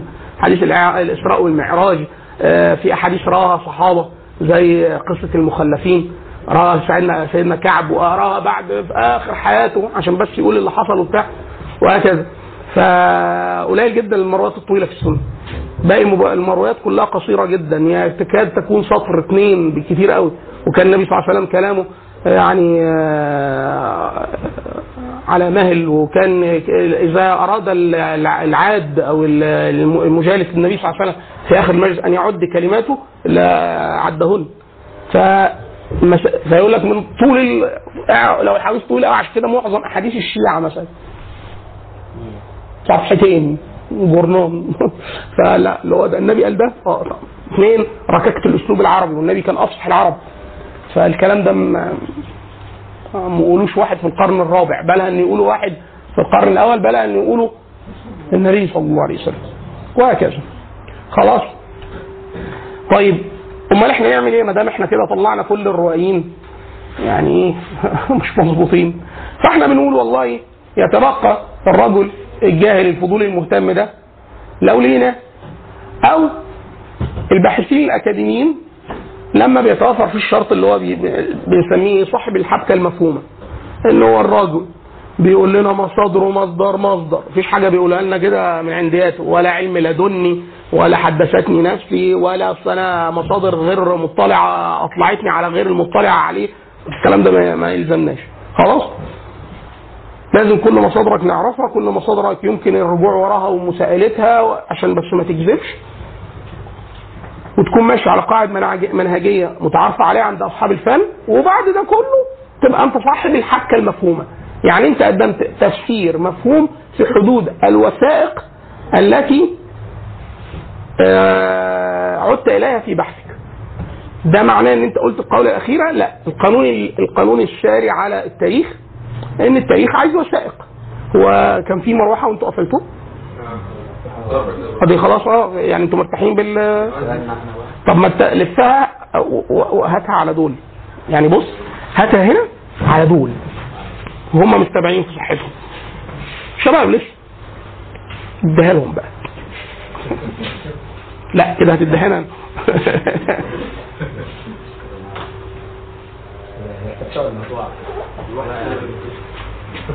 لا ما انت خفضها. بتلف؟ الله الله الله الله. طب ما لا بس ودي ودي ودي ودي ده ده بتجربها فيا أنا بس لا من ده ما سيبك من أحاسيسك خلينا في الميكانيكا. سيبها سيبها سيبها ليه؟ ليه؟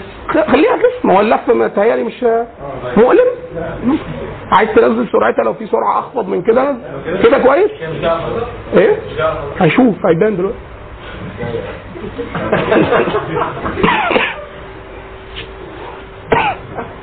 مبسوط؟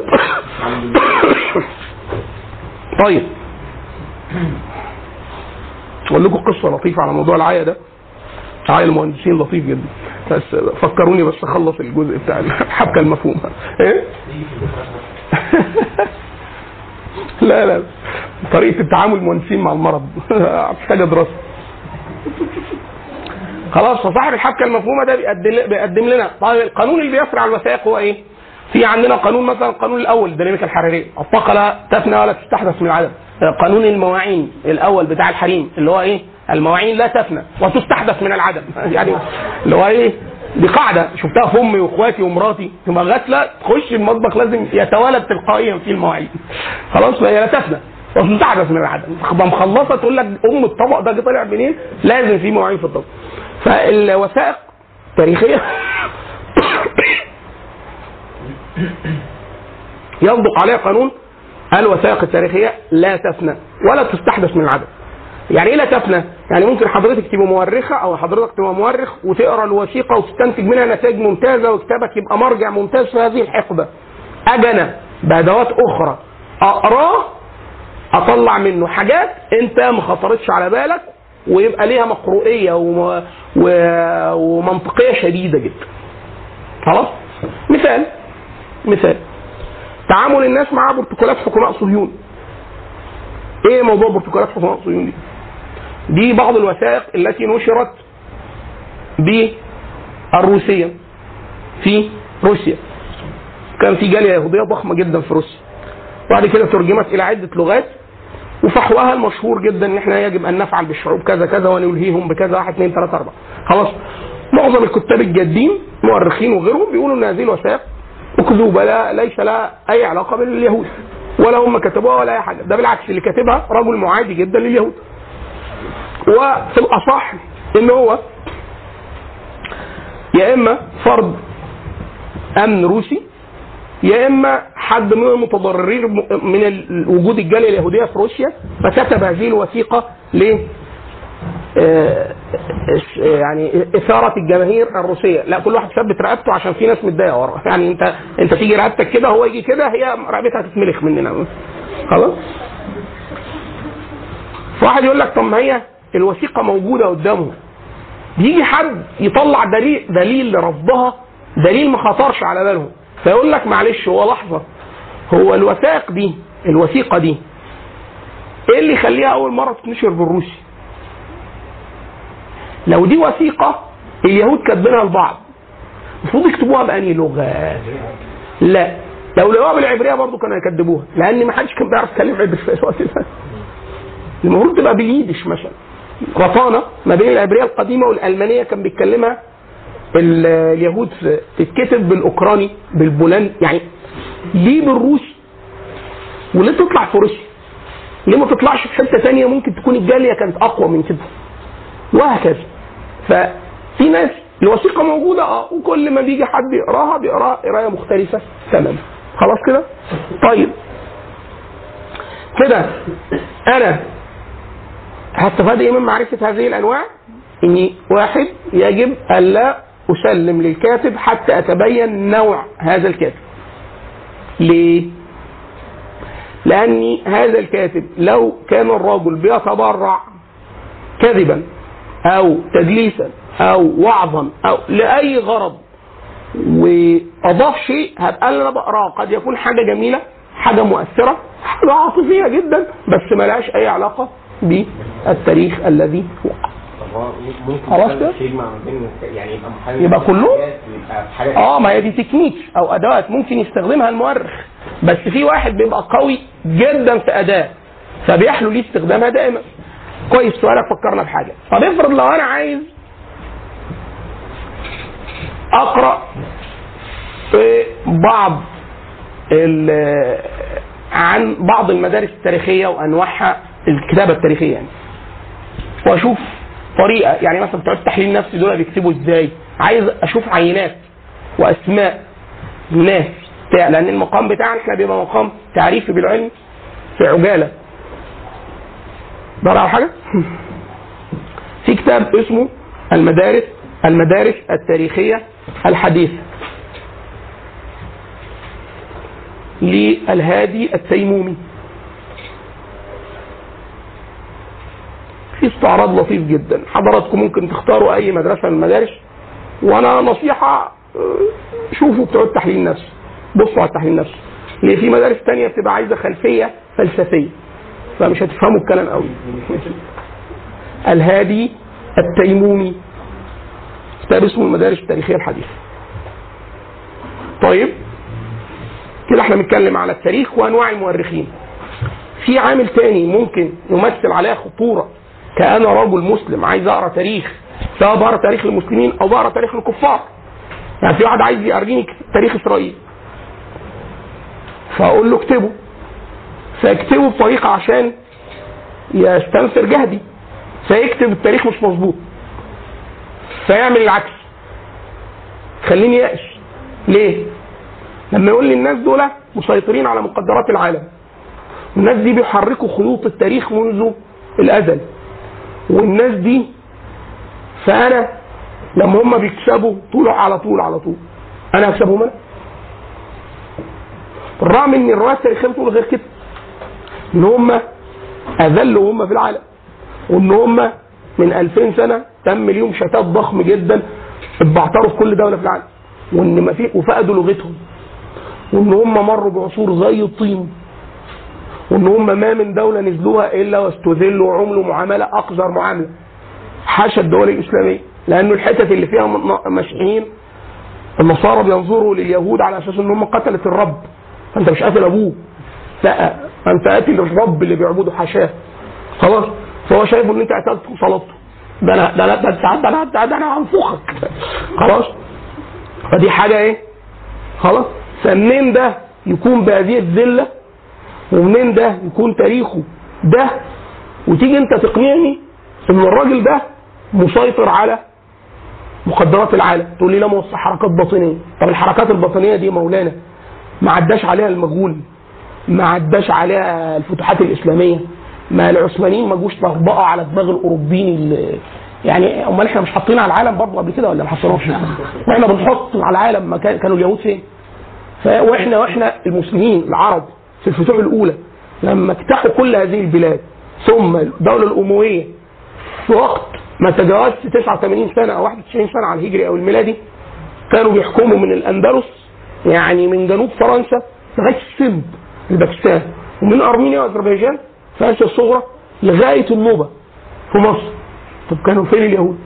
بهذه المقدرات لو هم رجالة أو أو بيخططوا حتى. حد يقول لك لا ما ساعتها. كانوا ساعتها لسه في فترة الإحماء بيتدربوا. طب خلاص هات الفترة اللي بدأوا. يقول لك إيه؟ لما بدأت الحملات الصليبية. آه كلها فشلت. الحملات الصليبية كلها فشلت. وجي بعدها الغزو المغولي وبعد المغول المغول اسلموا ده اللي اسلموا مين؟ ولاد جنكيز خان. بركة خان على طول. بركة خان ده ابن جنكيز. حارب أخوه لك وهو مسلم. وهو مسلم. نكد على ابوهم هو مسلم. يعني ملحوه وبعد كده اسلموا فتحوا بيت الهند. الثاني اليهود. ويهود الخزر. اللي فين؟ في دول الخانات بيحكمها مين؟ المغول المسلمين. طيب.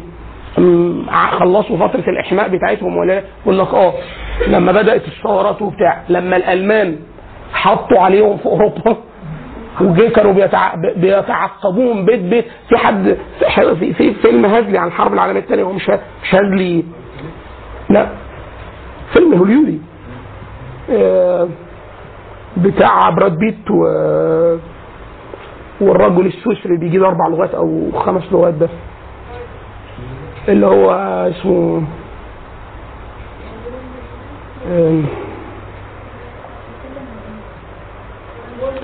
المهم الشاهد قصة الفيلم إن هو عامل نهاية ثانية للحرب العالمية الثانية إن اليهود اغتالوا هتلر.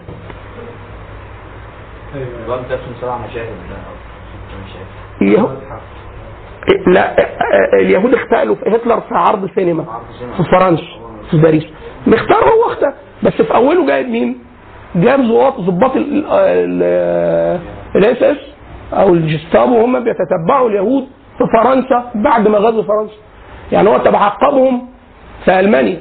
ولما غزا كل البلاد اللي جنبه بولندا ولا بتاع تعقبهم وبعد كده حطهم في معتقلات وبعد كده موت اللي موته منهم واللي سابه سابه مريض وعمل كده في الغجر وعمل كده في الألمان المع- المعارضين للسلطه وع- وعمل كده في جنسيات أخرى. وبعد كده إيه؟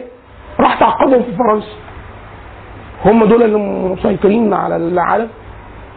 طيب واحد يقول لك إيه؟ ما هم عملوا إسرائيل. طب هم إسرائيل دي المرة الكام يحاولوا يستوطنوا في آخر 300 سنة؟ ده مشاريع الاستيطان قبل كده يا مولانا ريحتها فاحت مفيش حتة عرفوا يقعدوا فيها. في كتاب مشهور جدا. طبعا عالم معرفة الكويت اسمه مشاريع الاستيطان اليهودي. من 1700 لغاية قبل قيام الدولة. بعترة يعني قال لك إيه؟ نروح الأرجنتين. وناس تاني قال لك نروح الكونغو. وفي ناس قال لك إيه؟ مدغشقر حلوة على نصيتين وعفشة مية. في ناس قالت الطور. في ناس قالت العريش. في ناس قالت سينا خلاص؟ وده كله فشل. انت ليه بتقول إن هم ناجحين؟ ده هم فشلوا كل المحاولات. الأخيرة جابوا جول ما حصلش حاجة. إيه؟ حلو. ما هو كمل. برضه واحد يقول لك إيه؟ هم مسيطرين على أمريكا. مين ده؟ مسيطر على أمريكا. ده ولاية أي ولاية منتجة في أمريكا الصين يا اخوانا تاني اقتصاد في العالم. الصين مليار و500 مليون إسرائيل 9 مليون 8 مليون ونص بعرب 48 يعني معاهم اليهود والنصارى والزملكاويه كل الناس اللي في إسرائيل كلهم دول 8 مليون ونص. اللي في إسرائيل كلها الصين مليار و500 مليون. ودولة نووية. خلاص ده كله؟ اقتصادها 50% من اقتصاد أمريكا. دي الصين. اللي إحنا بنقول لك إيه؟ الصين إيه هتعمل إيه؟ دي ثلاث أربع ولايات أمريكية من ال- الشرق الثري آه، تقوم بالصين كلها. لأن دي 50% من اقتصاد أمريكا. أمريكا الفجوة التقنية اللي ما بين الجيش الأمريكي والجيش الصيني 30 سنة تسليح.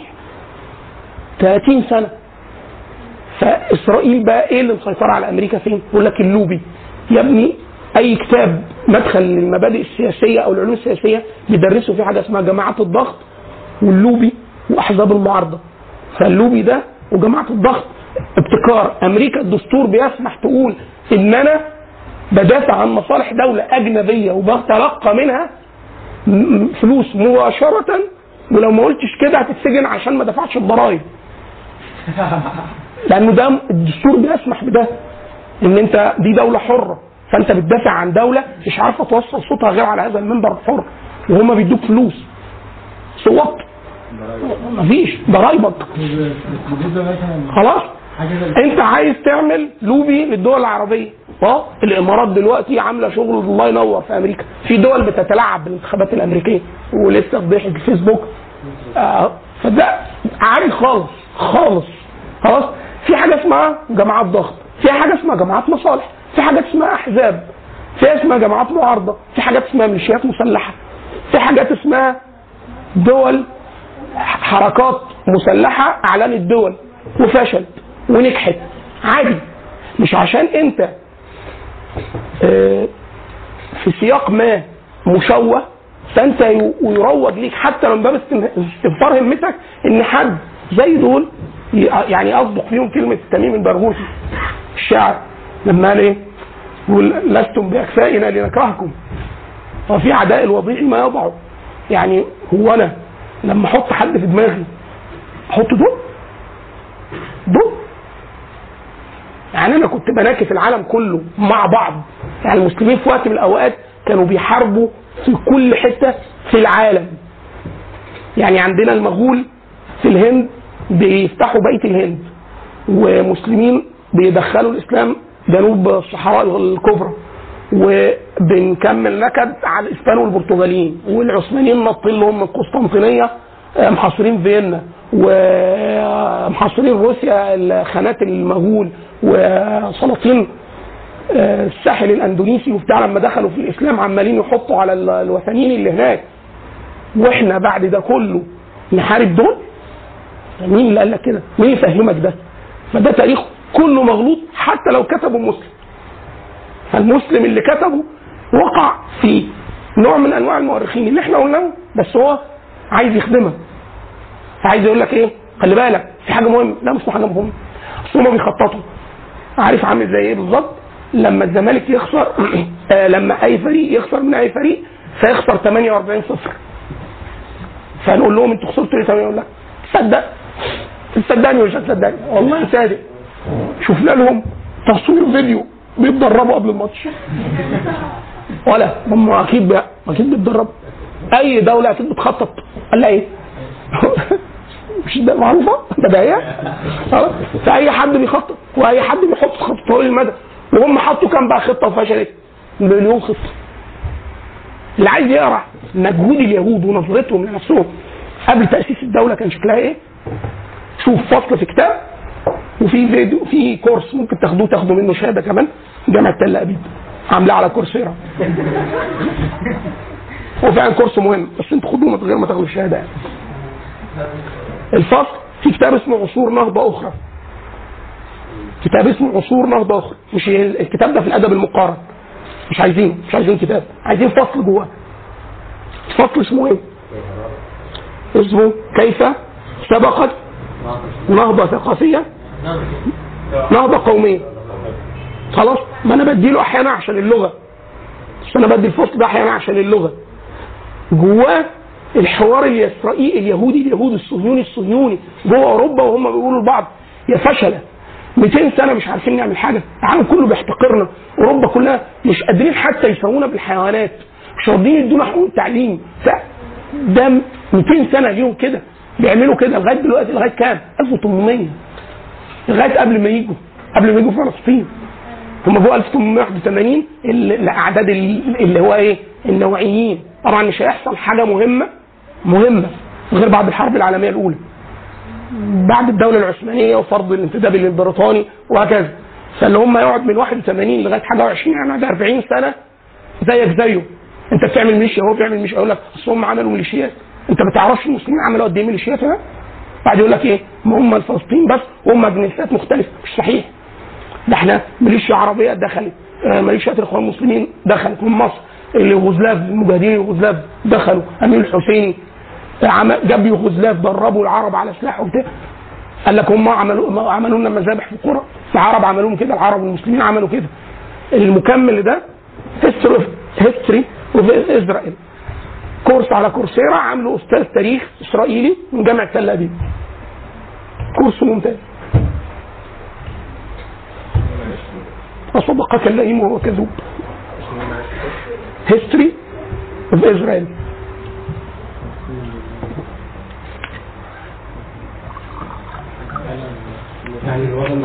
يعني؟ لا لا لا. هو مؤرخ أكاديمي. بس بيتفضل من عنده وبيشرح لك إحنا عملنا كده ليه. بس ما ينكرهوش يعني يقول لك إحنا بيقولوا علينا عملنا مجازر آه إحنا عملنا مجازر وفي دولة تقوم من غير قوه مسلحة.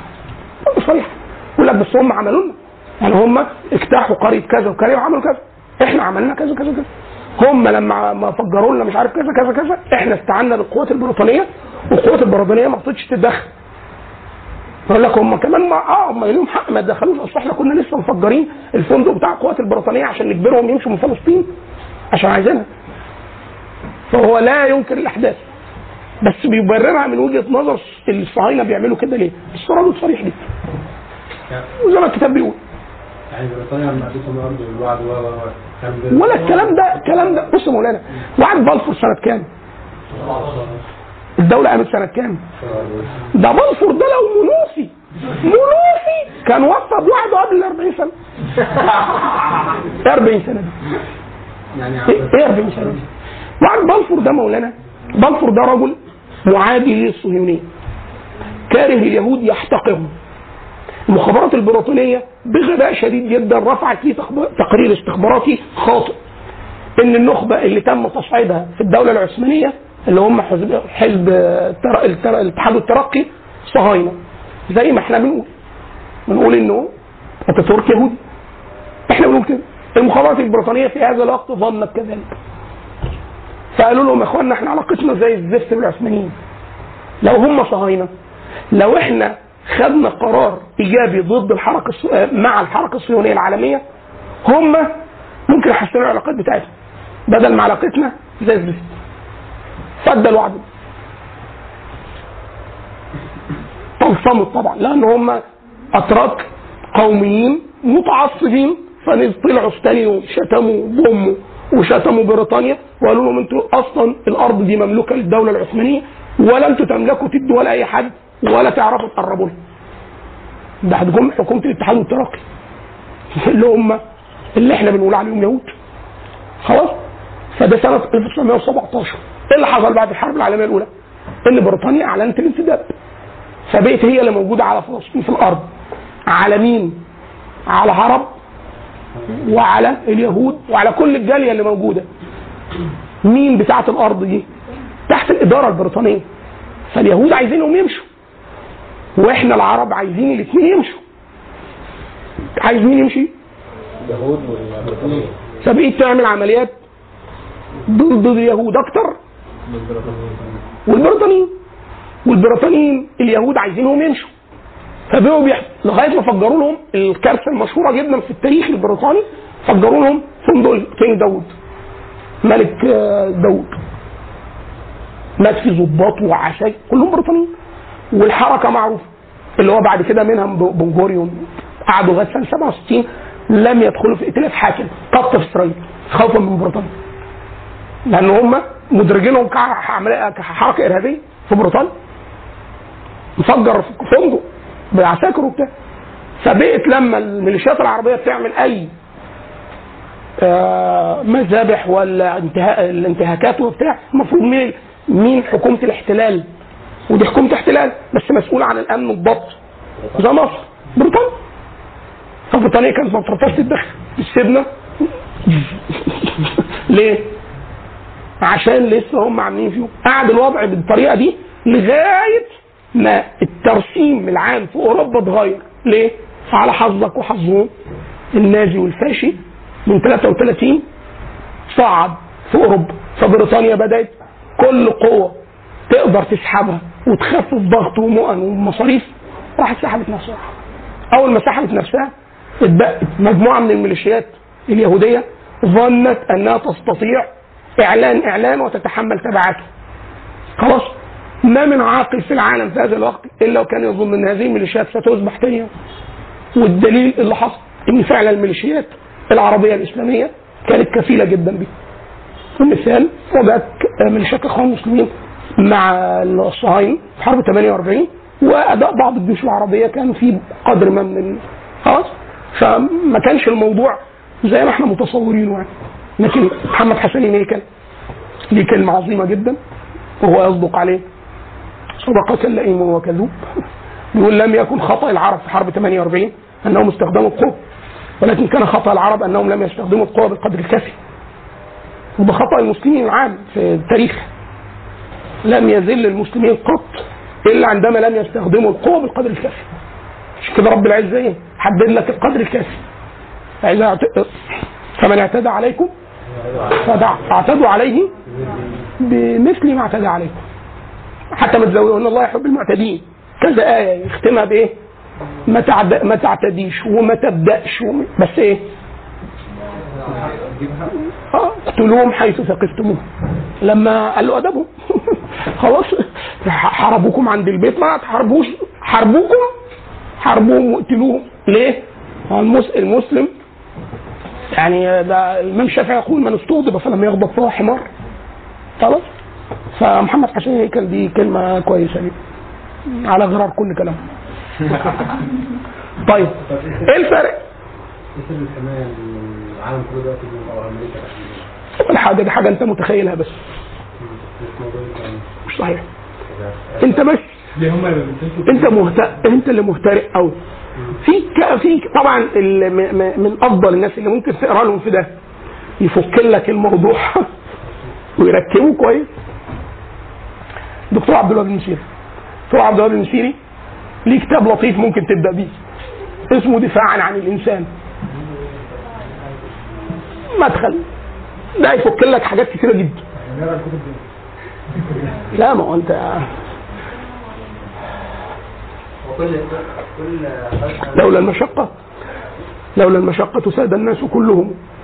الجود يفطر والإقدام قتاله عبد الوهاب المسيري طبعا هو من أهم منجزاته على الإطلاق. الله يرحمه وكل كتبه مفيدة جدا. الموسوعة. الموسوعة كبيرة جدا. سبع مجلدات. فيها نسخة مختصرة. مجلدين. وبرضه طويلة جدا. ابدأ بالأبحاث المنفصلة. دفاعا عن الإنسان. يكفي. عايز تشوف إسرائيل كما ينبغي أن ترى إن هي دولة مهترئة وفيها شواذ وبنية طبقية مهترئة ونظرة عنصرية وحاجه طين وفساد وأحزاب بتتخانق. عادي خالص بس أنت ما تعرفش لا لغتهم ولا تعرف تتابعهم منين ولا تعرف أي حاجة عنهم. اقرأ. الأحزاب والسياسة في إسرائيل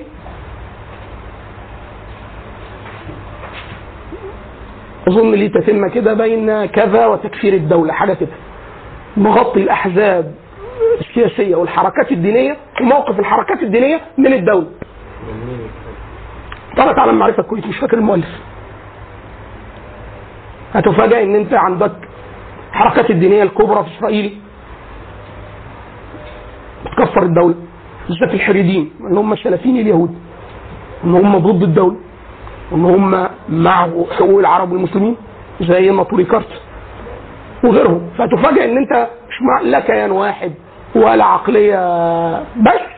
أنت قدام مجموعة من المحترفين موجودين في في حتة صغيرة جدا. وسط كيان مهول جدا مليان بعوامل الهدم الداخلية. وهو ده دعاء النبي صلى الله عليه وسلم. النبي صلى الله عليه وسلم دعا لهذه الأمة بثلاث دعوات. فاستجيب له. في اثنتين ومنع الثالث. فدعا الله عز وجل ألا يسلط على هذه الأمة ب بسنة عامة أو عذاب عام كما يأخذ الأمم السابقة فاستجاب الله الله عز وجل. فلا هيجي نايزك ياخد الأرض ولا هيجي يصطدم نايزك بالأرض سنة 29 فتخ ما فيش الكلام ده. فيش. هذه الأمة لا تأخذها سنة عامة فيش. فيش عذاب عام يأخذ هذه الأمة لأن هذه أمة محمد. كل اللي على الأرض دول أمة محمد. أمة الدعوة وأمة الإجابة. فهذه الأمة مرفوع عنها العذاب العام. هذه أمة محمد وليست أمة نوح. فيش فيضان ياخدها فيش زلزال ياخدها فيش بركان ياخدها مش أي حاجة من ده. خلاص. وده دعاء النبي صلى الله عليه وسلم واستجيب له في الأمة والدعاء الثاني ألا يسلط عليهم عدوا من غير يستبيحهم أو يستأصلهم أو كذا. فيش عدو يستأصلهم. أبدا يجي يقتل النساء والصبيان والرجال وج- فيش كده. هذه الأمة لا تزال طائفة من أمتي تقاتل على الحق لا يضرهم من خذلهم ولا من نهاهم حتى يقاتل آخرهم الدجال. ما من فترة في هذه الأمة إلا في حد من المسلمين حاطط على حد من الكفار. أي حتة لو غلبت روح أفغانستان دور هتلاقيهم هم كانوا حاطين في هذه المرحلة. دايما كده المؤرخين يقولوا إيه؟ لم يأتي القرن ال 19 على العالم الإسلامي إلا ومعظم ديار الإسلام محتلة إلا جيشين لبريطانيا. بريطانيا بتقول لا كذابين بيبالغوا. بيقولوا 50000 لا الجيش كان 18 بس 18000 دخلوا اختفوا. طب واحد بس لا الجيش الثاني كذابين رجع منهم واحد. جيشين اللي هم. اللي احتل الهند الشركة شركة الهند الشرقية مش بريطانيا. بريطانيا التاج الملكي يعني الدولة بتحارب أفغانستان مرتين تخش الجيش مش يتهزموا ما بيطلعوش تاريخ أفغانستان؟ لا لو أنت عايز تقرأ حاجة يعني قصة من الأول اقرا تاريخ شركه آه، الشركة التي غيرت تاريخ العالم. أو الشر... الش- الشركة التي غيرت وجه العالم. شركة الهند الشرقيه البريطانيه هو في ناس كتير بتخطب يقول لك بريطانيا احتلت الهند. التاج البريطاني ما نزلش الهند غير 1800 اللي موجود من أول 1615 شركة الهند الشرقية اللي حاربوا وخدوا قرب العاصمة دلهي شركة الهند الشرقية اللي ضربوا الأسطول الصيني وابادوه على بكرة ابيه في حرب الأفيون الأولى شركة الهند الشرقية. اللي نزلوا آه اسمه إيه ده معظم مناطق الساحل جنوب أفريقيا شركة الهند الشرقية واللي كان بيحاربهم شركة الهند الشرقية الهولندية. شركات هي اللي بتحارب بعض من الأول أقوى من الدول بكتير وما زالت. الشركات العشرة الكبرى في أمريكا أقوى من كل الدول العربية مجتمع بجيوشها بكل فلوسها. أكبر عشر شركات بس مش أمريكا. عشان ال- العشرة بس. يعني ناشونال موتورز جوجل مايكروسوفت حاجات كده بس. فرح الطبية يعني؟ لا كله. ما هو يقال إن اللي قوم حرب الخليج الأولى شركات البترول الأمريكية.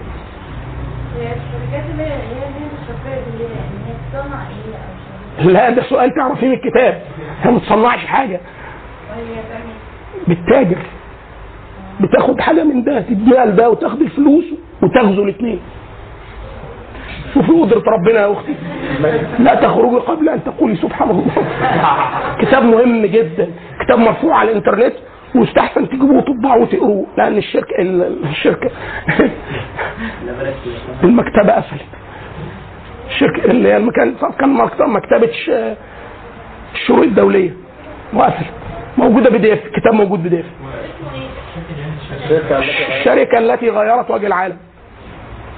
شركة الهند الشرقية البريطانية. إيه؟ حالات حلنا عليه في دورة التأسيس. انت حاضر معانا دورة التأسيس. خلاص؟ طيب. ال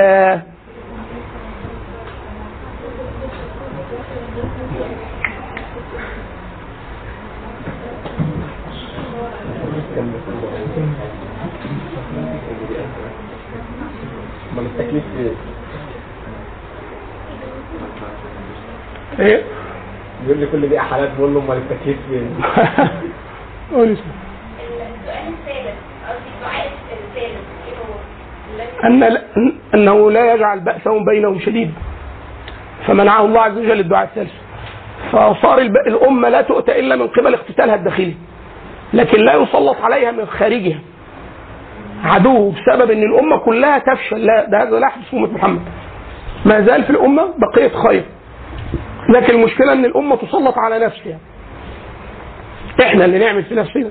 يعني محدش يجي بسبب إن هو قوي ولا جبروت يعني إسرائيل. بعد يقول لك جو حطوا علينا. منين؟ منين؟ ده الميليشيات معدودة وتاريخهم معروف وأسماء الناس. فين يا عم؟ ده هم وسط مئات الملايين حواليهم. فيروحوا فين؟ يعني هم مليون ولا 500 ألف ولا 300 ألف هم اللي نزلوا دول؟ هم دول اللي يقول لك فرق التسليح اللي فين ده؟ اللي فين؟ خلاص بس هي طبعا إيه؟ لما تقرا التفاصيل. تعرف إن إيه؟ قوة تدافعت محصلة القوة صفر. الفصل اللي في النص ده هو اللي عدى طيب. لما حد يشوف إمارات بيت المقدس. الصليبيين. الصليبيين اللي كانوا واخدين بيت المقدس 200 سنة دول. لما تشوف التاريخ أنت تحس إيه؟ حملات الصليبية وتبقى متألم. متالم إيه؟ دي إمارات ما تشوفهاش على الخريطة. والرقعة الإسلامية حواليها بدون مبالغة بدون مبالغة. أكن الحيطة دي وأنا حطيت والنقطة دي دي الإمارات الصليبية بتاعت بيت المقدس. واللي حواليها شرق وشمال وجنوب كلهم مسلمين. كلهم مسلمين.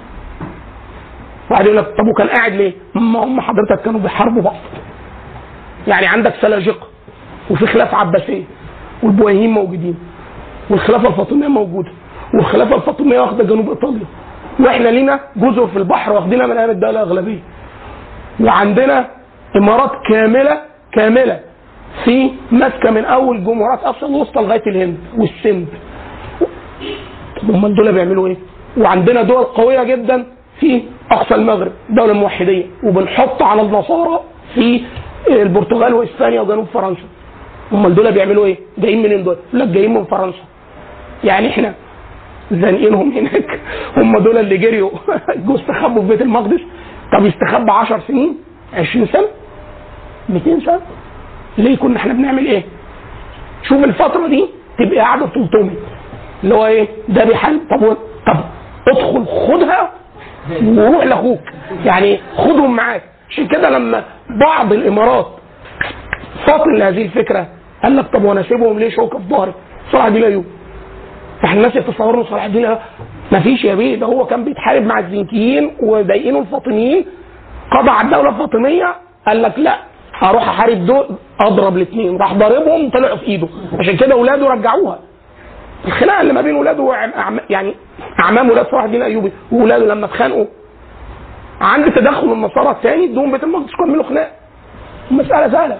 خلاص لا هي لا قوة ولا بأس ولا بتاع ده هو اقتتال داخلي أول ما الأمور بتنضبط زي العثمانيين مثلا واحد غشيم جه ضرب المسلمين وضرب الكفار خد أوروبا رجع خد شمال افريقيا كله وراح رايح واخد العراق والحجاز بقى بقى ده العثمانيين ده العثمانيين دول بعد مين؟ بعد المغول وبعد الحملات الصليبيه أمال فين الحملات الصليبيه؟ يا بيه الحملات الصليبيه إيه؟ بقول لك العثمانيين قبائل تركمانية رحل رحل في شمال الأرض روم عند فوق سوريا شوية دلوقتي يعني ما كانش لسه في تركيا ما هم هيتمددوا وياخدوا تركيا. دول دول عارفين لما تحطوا ملف وتعمل دبل كليك اكستراكت هير هو ده العثمانيين كده. دولت هتمددوا عملوا إيه؟ خدوا العراق وإيران والحجاز وشمال أفريقيا كله مصر لغاية الجزائر. وبعتوا اسطول سعد الأندلسيين وخدوا القسطنطينية وكملوا تلت أوروبا. من غير يعني من غير مجهود إضافي. فهي دي الفكرة إن هي هذه الأمة لا تؤتى إلا من الداخل. خلاص؟ فده الدعاء الثالث اللي هو منع منع النبي صلى الله عليه وسلم. لما يسلط المسلمين بعضهم على بعض تستقف يجي بقى عدو يخش جوه وبتاع. بس حتى لما يعمل كده ده لا يسلط على الأمة كلها ودي من رحمات الله عز وجل. حتى يتبين الناس الحق لأن وظيفة الأمة دي هي ميراث النبوة. فلو استزلت كل هذه الأمة انقطع ميراث النبي صلى الله عليه وسلم وده لا يحدث. حتى تقوم الساعة. النقطة الأخيرة. ان ده المأخذ الأولاني نوع المؤرخ ده اللي خطير. طب إيه اللي أخطر منه؟ مش نوعه. فلسفته. واحد يعني إيه فلسفته؟ في فرق كبير بين إن أنا أقول لك اللي حصل كذا كذا كذا وإن أنا أقول لك إن ما دام اللي حصل كذا كذا كذا يبقى القانون العام. كذا كذا كذا يبقى اللي هيحصل. كذا كذا كذا. التنبؤ ده دي إحنا كده بنتكلم على فلسفة تاريخ وليست كتابه تاريخيه يعني أنا لما أدور على قوانين حاكمة كلية مفسرة للاحداث التاريخيه وأحاول تعميمها على سياقات تاريخية غير اللي أنا استنبطتها منها ثم أطرد هذه القواعد للتنبؤ بأحداث مستقبلية ما أنا كده فيلسوف. فيلسوف تاريخي عشان كده بقى ابن خلدون أحيانا يقولوا عليه فيلسوف تاريخي الناس بتنسبوا له علم الاجتماع. بس هو الحقيقة أقرب لفلسفة الاجتماع البشري أو فلسفة التاريخ. ليه؟ هو يقول لك إيه؟ إحنا قلنا قبل حاجة عن ابن خلدون. قوانين ال... قانون الاجيال الثلاثة. يا مولانا إحنا بنتكلم دلوقتي على الجيل الأول. انت بتقول لي بعد جيلين هينهار ليه؟ ساحرة؟ لا أقول لك دي فلسفة التاريخ طب جبتها منين؟ من استقراء الجزئيات طب مين قال لك إن التاريخ بيتكرر؟ هو التاريخ بيتكرر يبقى دي فلسفة إيه؟ يبقى دي فلسفة ليه؟ لأنه الدليل إن التاريخ ما بيتكررش المثال الأقرب هل كل ما الزمالك بيقابل الأهلي الأهلي بيكسب الزمالك؟ أحيانا بيتعادل ماشي أهلاوي. أحيانا وأحيانا بيكسب حصل ما حصلش؟ في حد هنا أهلاوي فاكر النسب؟ لما تيجي تعد لا تلاقي رقم. مش قليل. بس إحنا كفلاسفة أهلاويين لما واحد يكون متقمص يقول لك إيه؟ النادر ليس له حكم يتقمص شخصية أصولي. يقول لك ما دام خلاص. وهكذا. بالرغم ان أنا مره واحد صديقي مهتم بالرياضه أنا ده دايما بقوله على سبيل المزاح لكن أنا ما بشجعش كوره أنا بلعب كوره بس. إن الزمالك في ألعاب كتير تانية أحسن من الأهلي غير كره القدم. أحسن بكتير. يعني مش كمان فرق قل- قليل. خلاص؟ ده كمان لولا تسلط بعض ال- العباقرة على ال- الهيئة الإدارية كان ممكن يبقى دوم أحسن من كده حتى في الألعاب اللي بيخسروا فيها. طلع لي سيداتي يا عم أنا. وأنا سهل فتحي بصراحة. مش محتاج أنا هعمل ريفرش بس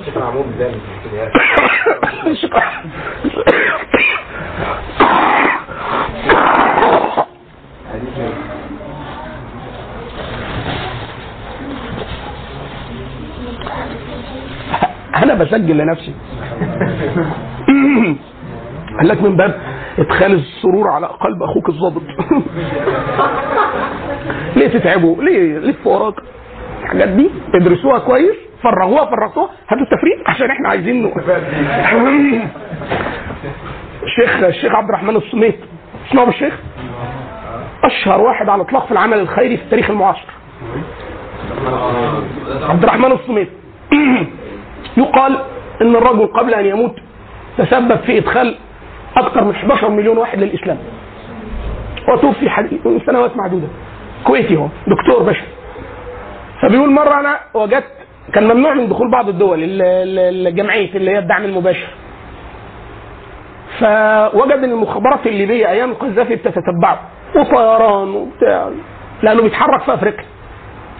فقال رحت رايح للظابط السلام عليكم عاملين إيه؟ وبتاع مش عارف إيه؟ وتعبينكم معانا. تلفوا وتروحوا. ده كويتي.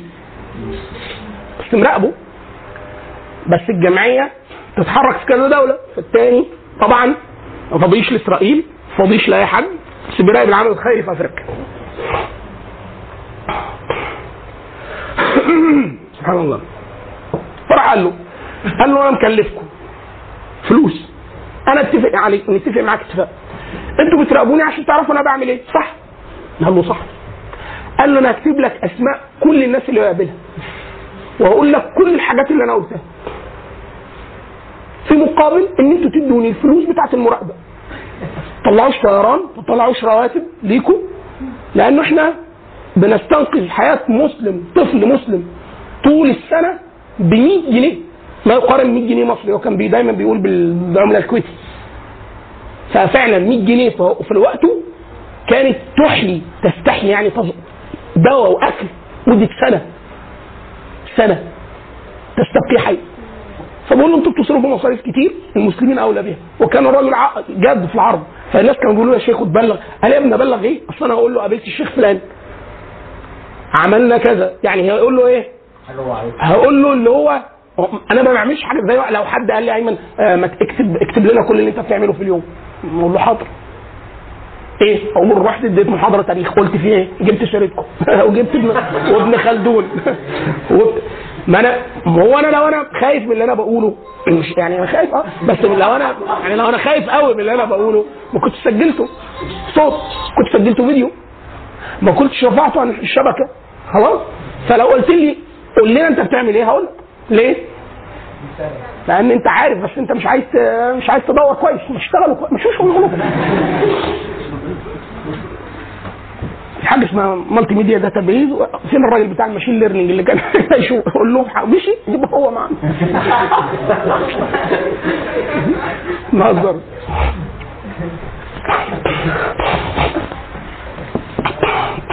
الشاهد يبقى أنا لو عايز أوصل لقوانين حاكمة مفسرة يبقى أنا كده فيلسوف تاريخ تنسب الكلمة ابتداء لفولتير ال- الفيلسوف والأديب ال- الفرنسي المشهور. من أوائل الناس اللي استخدمت كلمة مصطلح فلسفة التاريخ. وبعد كده شاع جدا استخدام اللفظة وبقى ليها استخدامات متعددة. خلاص؟ طيب. مثال أمثلة فكره التاريخ الباسم اللي هو إيه؟ نحن نسير إلى الأفضل دائما. خلاص؟ دي أحيانا إحنا بنتبناها كلما تق- تقادمنا في في العمر. خلاص؟ أو الناس الكبيرة دايما لما وإحنا حاليا لما بنكبر بنقول كده للأصغر مننا لك فين؟ فين؟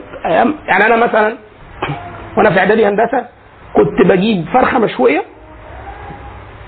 ورغيفين عيش ومعاها طحينة وسلطة وبتاع ب 10 جنيه. فرخة مشوية كاملة خدها كاملة. سنة 96 وكنت بجيب بجنيه ثمان بيضات. وبعد كده غليت على طول بعد ما وصلنا فبقينا نجيبها بالجنيه خمس بيضات. أنا ما أعرفش حاليا البيض بكام. أنا بشتريه بس ما بعرفش بكام. خلاص. وكنت بسافر من سوهاج لأسيوط عشان أروح الجامعة ب 3 جنيه ونص. للبيجو. لا القطر القطر غالي جدا. القطر كنا ممكن نركب ركاب ببلاش. لأن كنا بنطلع اشتراك طلبة. فما بس هو إيه لو قدرت تصمد. يعني لو عشت اركبه. ليه؟ لأنه هو قطر. حد يعرف قطر الركاب؟ هو قطر ممل جدا. آه بيقف في كل المحطات.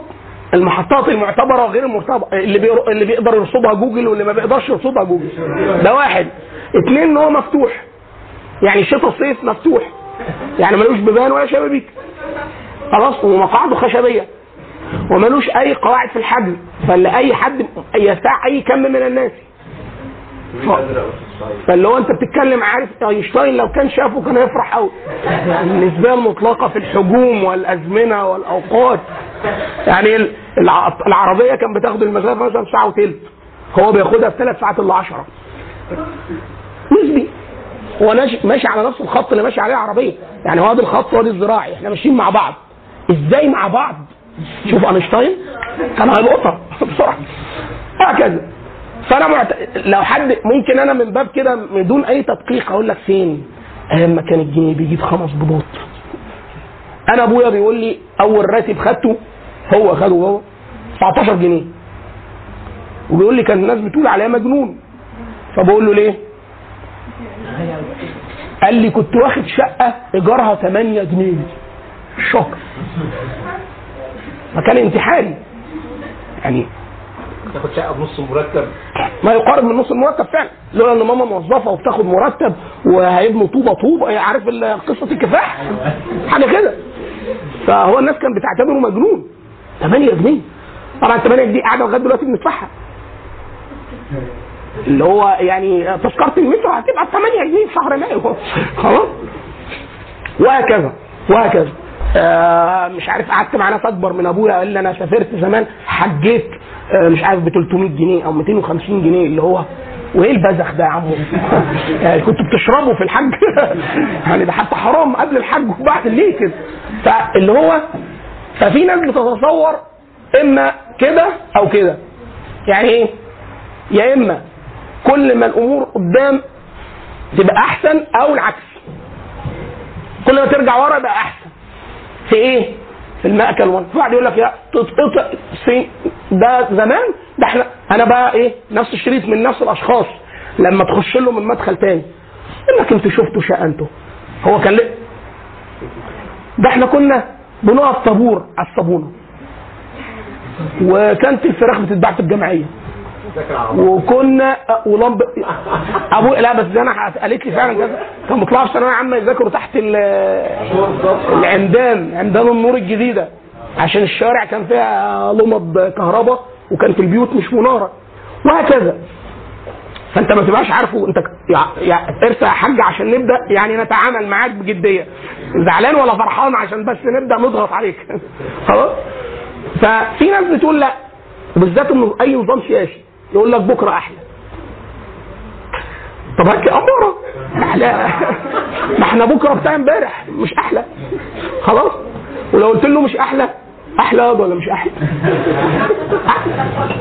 تقدر تعترض؟ أحلى طبعا شوف حلاوة طول عمرك ما شفتهاش.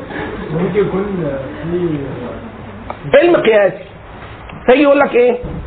زمان. أنا دي مرة سمعتها من حسني مبارك شخصيا. مره كان بيقول إيه؟ آه الموبايلات. إحنا الموبايلات دي على أيامنا إحنا بس. متصور إن هو إنجاز ليه يا بيه أي أي امتداد تقني مالكش أي فضل فيه. يعني ما يعني إن الناس دي فيها مترو. زمان الناس كانت آه، عش- 2 مليون. أنت أخدتهم وهم 55 مليون. دي حاجة تانية. وهكذا. الله أكبر. ففي ناس بتعتبر التقني أو الطب يقول لك زمان كان فيها اوبئه ودلوقتي اختفت طب ما كان زمان ما فيش أمراض ظهرت دلوقتي وبت بتقش. خلاص؟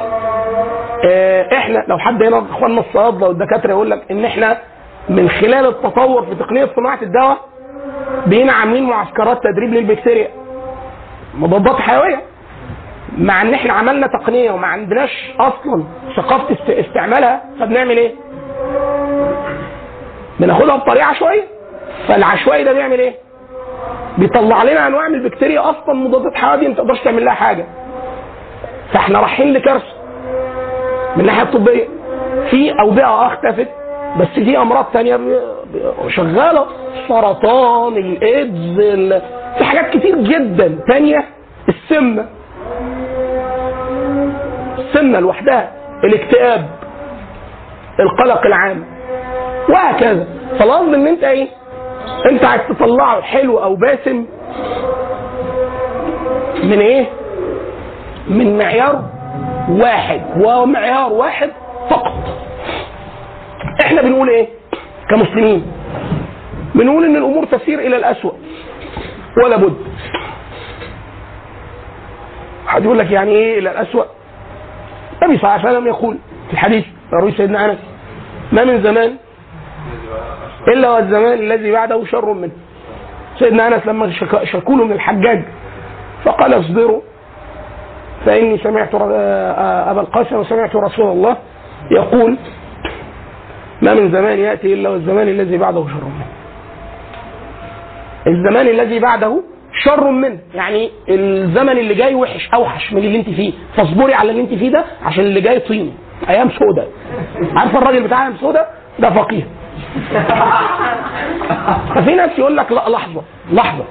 لأنه يبدو كده إن نصوص الشريعة متعارضة. هو النبي بيقول إن كل زمن هيجي الزمن اللي بعده أسوأ منه. صح كده؟ ده اللي أنا فهمته. سيدنا أنس بيقول كده. وبيقول الحجاج على الطين اللي الناس كانت شايفاه ده اللي هيجي بعده أوحش منه. طب وجاي بعد عمر بن عبد العزيز؟ آه. صح عمر بن عبد العزيز يجي بعد الحجاج. ما الإجابة؟ سيدنا عبد الله بن مسعود هو من رواة الأحاديث من رواة الاحاديث بهذا المعنى يقول إيه؟ ولا أقول أمير أعدل من أمير ولا عام أخصب من عام.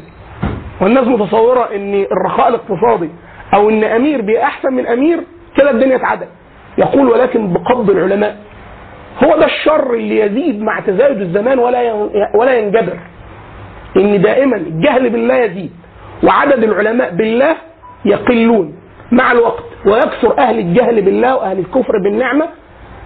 فالزمان اللي عدد الكفار فيه أزيد وعدد العلماء بالله أقل هو زمان شر من الذي قبله. عشان كده الخيرية بتاعت جيل النبي صلى الله عليه وسلم إيه؟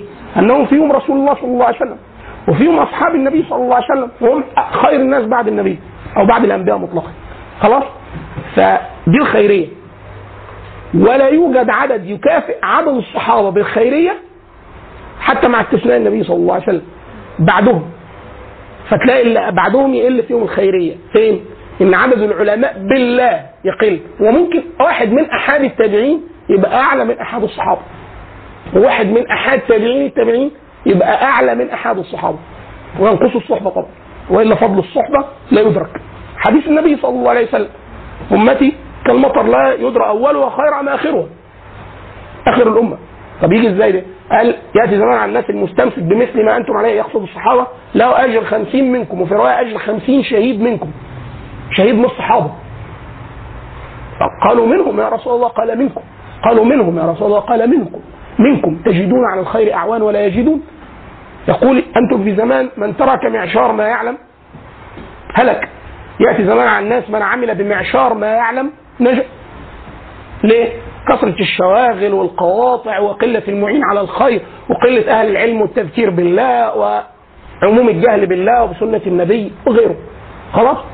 فهذه الفكرة لكن لا أقول كما قال عبد الله بن مسعود رضي الله عنه لا أقول عام أخصف من عام يعني ممكن بك السنة الجاية الاقتصادي أحسن والزمان أشر وممكن يأتي حاكم أعدل والزمان أشر ليه؟ لقلة العلماء عشان كده أنا المعنى ده واحد تبينه كل ما كبر في شوية في السن وكل ما اتعلم شوية زيادة ليه؟ أنا زمان نادر ما أسمع عن حد مات وابكي عليه ليه؟ مفيش حد من دوائر القرابة الأولى مثلا آه يعني مات وأدركته خلاص؟ لكن ابتديت مثلا من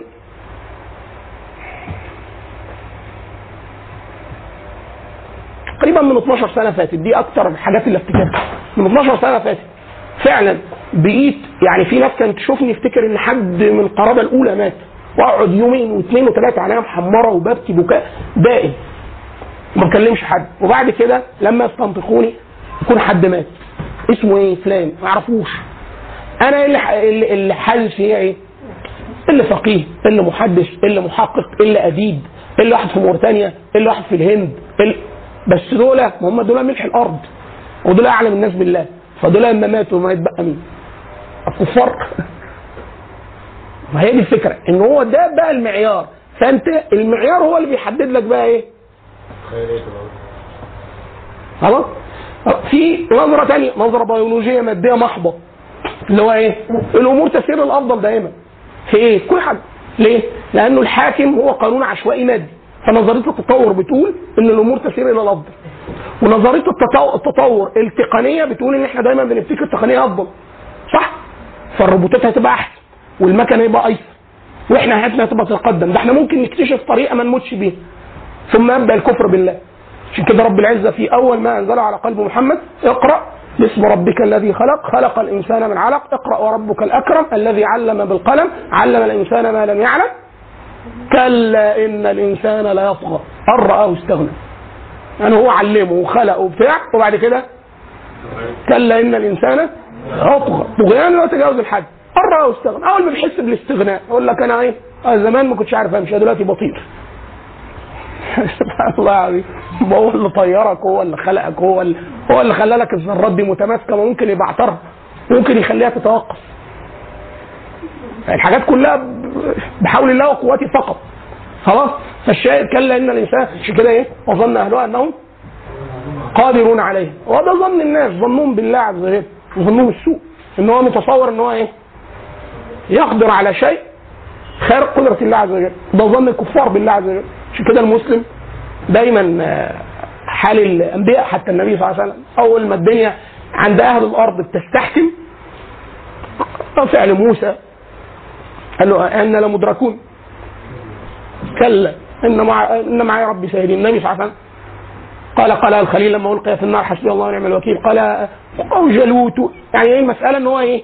في مسألة معينة من الإيمان اللي هو إيه؟ هو مفيش حاجة بتتحرك غير لما ربنا بيأذن فخلاص يعني ما تشغلش بالك.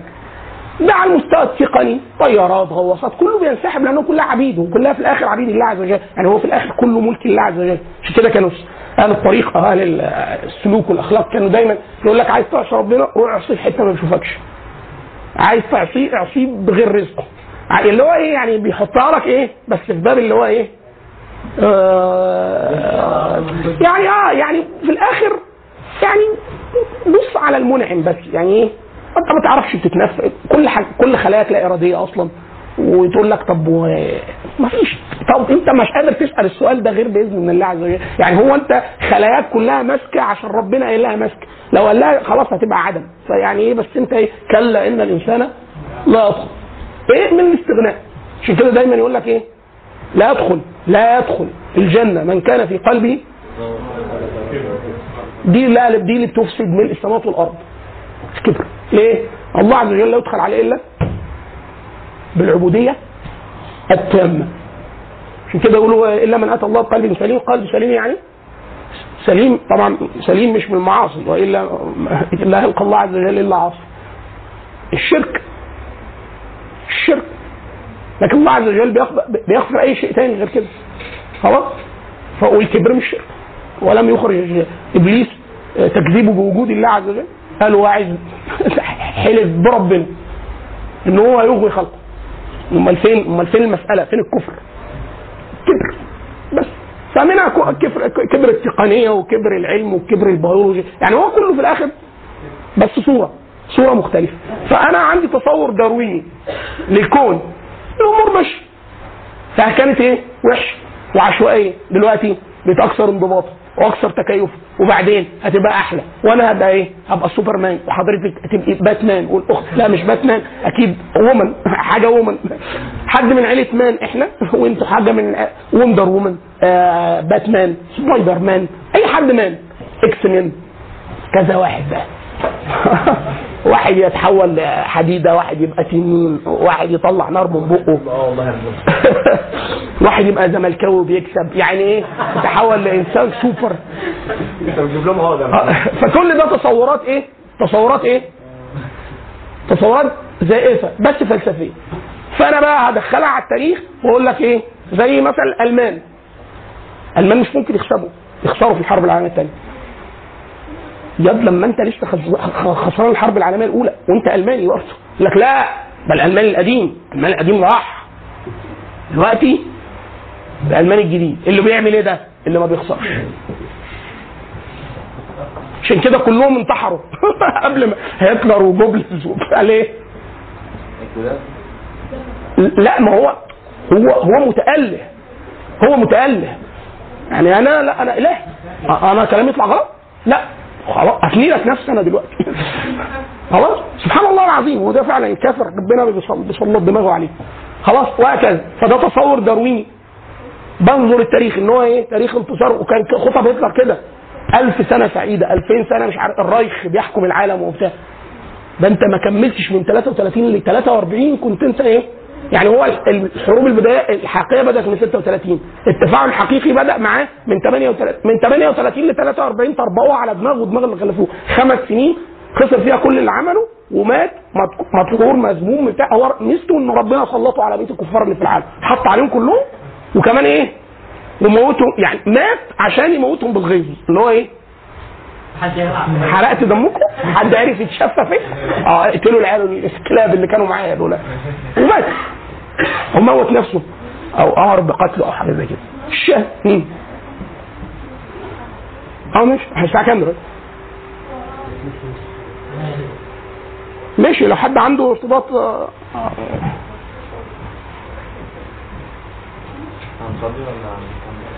لا نكمل نكمل 10 دقايق لأن أنا أصلا حتى ال- البطارية بتاعت صوتي خلاص. أنا حاسس إن أنا هروح البيت. أتكلم بالإشارة. خلاص يا اخوانا ف كده مفهوم المفهوم الفارق ما بين الكتابة التاريخية نوع المؤرخ فلسفة المؤرخ. أنا بقى لو أنا عايز آه ولا ده ممكن نبدأ بيه المرة الجاية. خلي لا خلاص عشان بس ما نحملش عليكم وإحنا كنا عايزين نقول طب أنا بقى في ظل اللي إحنا قلناه ده الأنواع والفلسفات كده لو أنا ضفتهم على بعض وضربت احتمالات الخطأ في بعضها كده إن أنا ما عنديش تاريخ خالص ما أعرفش أقرأ تاريخ أثق فيه ابدا فإحنا بنقول إيه؟ لا طبعا ينفع طيب ينفع إزاي؟ وإيه اللي اقراه؟ وإيه القاعدة اللي اتبعها؟ عشان أقرأ كل حقبة وأنا مطمن إن أنا قريته مش صح. قدر كبير جدا من الجدية في التعامل وحبكة مفهومة من غير تسلل هؤلاء المتطفلين. عايز فيلسوف؟ مش عايزه. في المسح لأن أنا عايز اتلقى جزئيات التاريخ الأول ما تفل- ما تفلسفهاش. لأن أحيانا الفلسفة بتفسد جزء كبير جدا من التعامل مع الجزئيات. يعني انت إيه؟ انت داخل مثلا بفكرة إن الإسلام تم. فمتصور إن مسار التاريخ كل السيرة اللي بتتحكي لك دي إن هي خلصانة يعني معروفة. لا أهل بدر وهم طالعين كانوا طالعين. أنت دلوقتي راوي عليم أنت شايف اللي حصل. هو ما يعرفش. هو ده طالع النبي قال اللي يلحق يجيب سلاحه بسرعة عشان نروح نعترض قتل طلعوا قتل يعني فيها 40 راجل هيضربوهم وياخدوا الحاجة ويمشوا. راحوا لقوا جيش. ثلاث أضعافهم كلهم معاهم أسلحة وحراب وبتاع هو مش طالع بالسيوف ومعهمش غير فرسين. حاجة تانية خالص.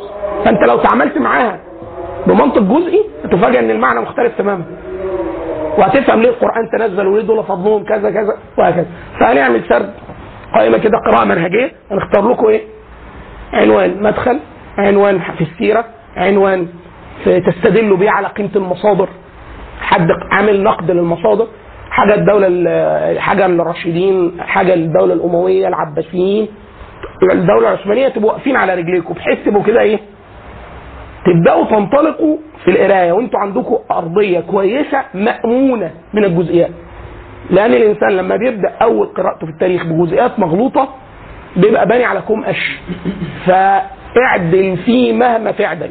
مرة واحد صديقي لولا إن هو بيثق فيها ثقة عمياء. بعد ما قعدت هاتي معاه كتير. كان جاي من بره مصر في آخر السنوات ومتبني رؤية مختلفة تماما عن الأحداث وبتاع. فقلت له بص هو واحد صديقي أو أو اصغر مني في. قلت له شوف أنا من زمان بقول عليك إيه؟ قال لي بتقول عليا غبي. قلت له طيب خلاص. أنت تثق في إن أنا مثقف وبقرأ وبتاع؟ قال لي للأسف آه. أنا بثق فيه قلت له طيب الواقع التاريخية كذا وكذا وكذا. أنت اللي عارفه عنهم إيه؟ قال لي دي كذا ودي كذا ودي قلت له جبت المعلومات منين؟ قال لي مسلسل ومنهج ثالثه اعدادي بتاع التاريخ قلت له طب الواقعة دي غلط تماما عشان واحد اثنين ثلاثة أربعة اديته حاجة هو مهندس. قال لي تصدق؟ يعني مسلسل وسيء هيطلع غلط. ده آخرنا كان في الحوار. فليه باني معلوماته على أفلام مسلسلات بعض المرات فممكن نبدأ من المرة الجاية. بالقائمة المنهجية ونشوف هنقفز ممكن نبدأ بيها وناخد علوم لغوية بس العلوم اللغوية عشان عايزة سبورة ووقفة وبتاع ما كانش ينفع النهارده. نتوقف اللي هو قائمة القائمة موجودة مرفوعة أصلا على مجموعة الطلبة اسمها قائمة قراءة منهجية في كتب التاريخ. بس إحنا اللي هنعمله في القائمة إن إحنا قائمة كبيرة جدا. إحنا هنختار عنوان في كل يعني مداخل. هنختار عنوان. السيرة عنوان. كتب التاريخ العالمي العام عنوان. آه، الدولة الأموية كتاب. عباسية كتاب. فتفاجئ إن أنت طالع التاريخ من أول قبل الإسلام بكام بكام ألف سنة لغاية اللحظة اللي أنت قاعد فيها؟ أربع خمس كتب. أربع خمس كتب آه، في 6000 سبع سنوات سنين حضارة. أنت بتشتري إحنا بنشتري راجل يا أستاذ. يلا. سبحانك اللهم وبحمدك أشهد أن لا إله إلا أنت أستغفرك وأتوب إليك.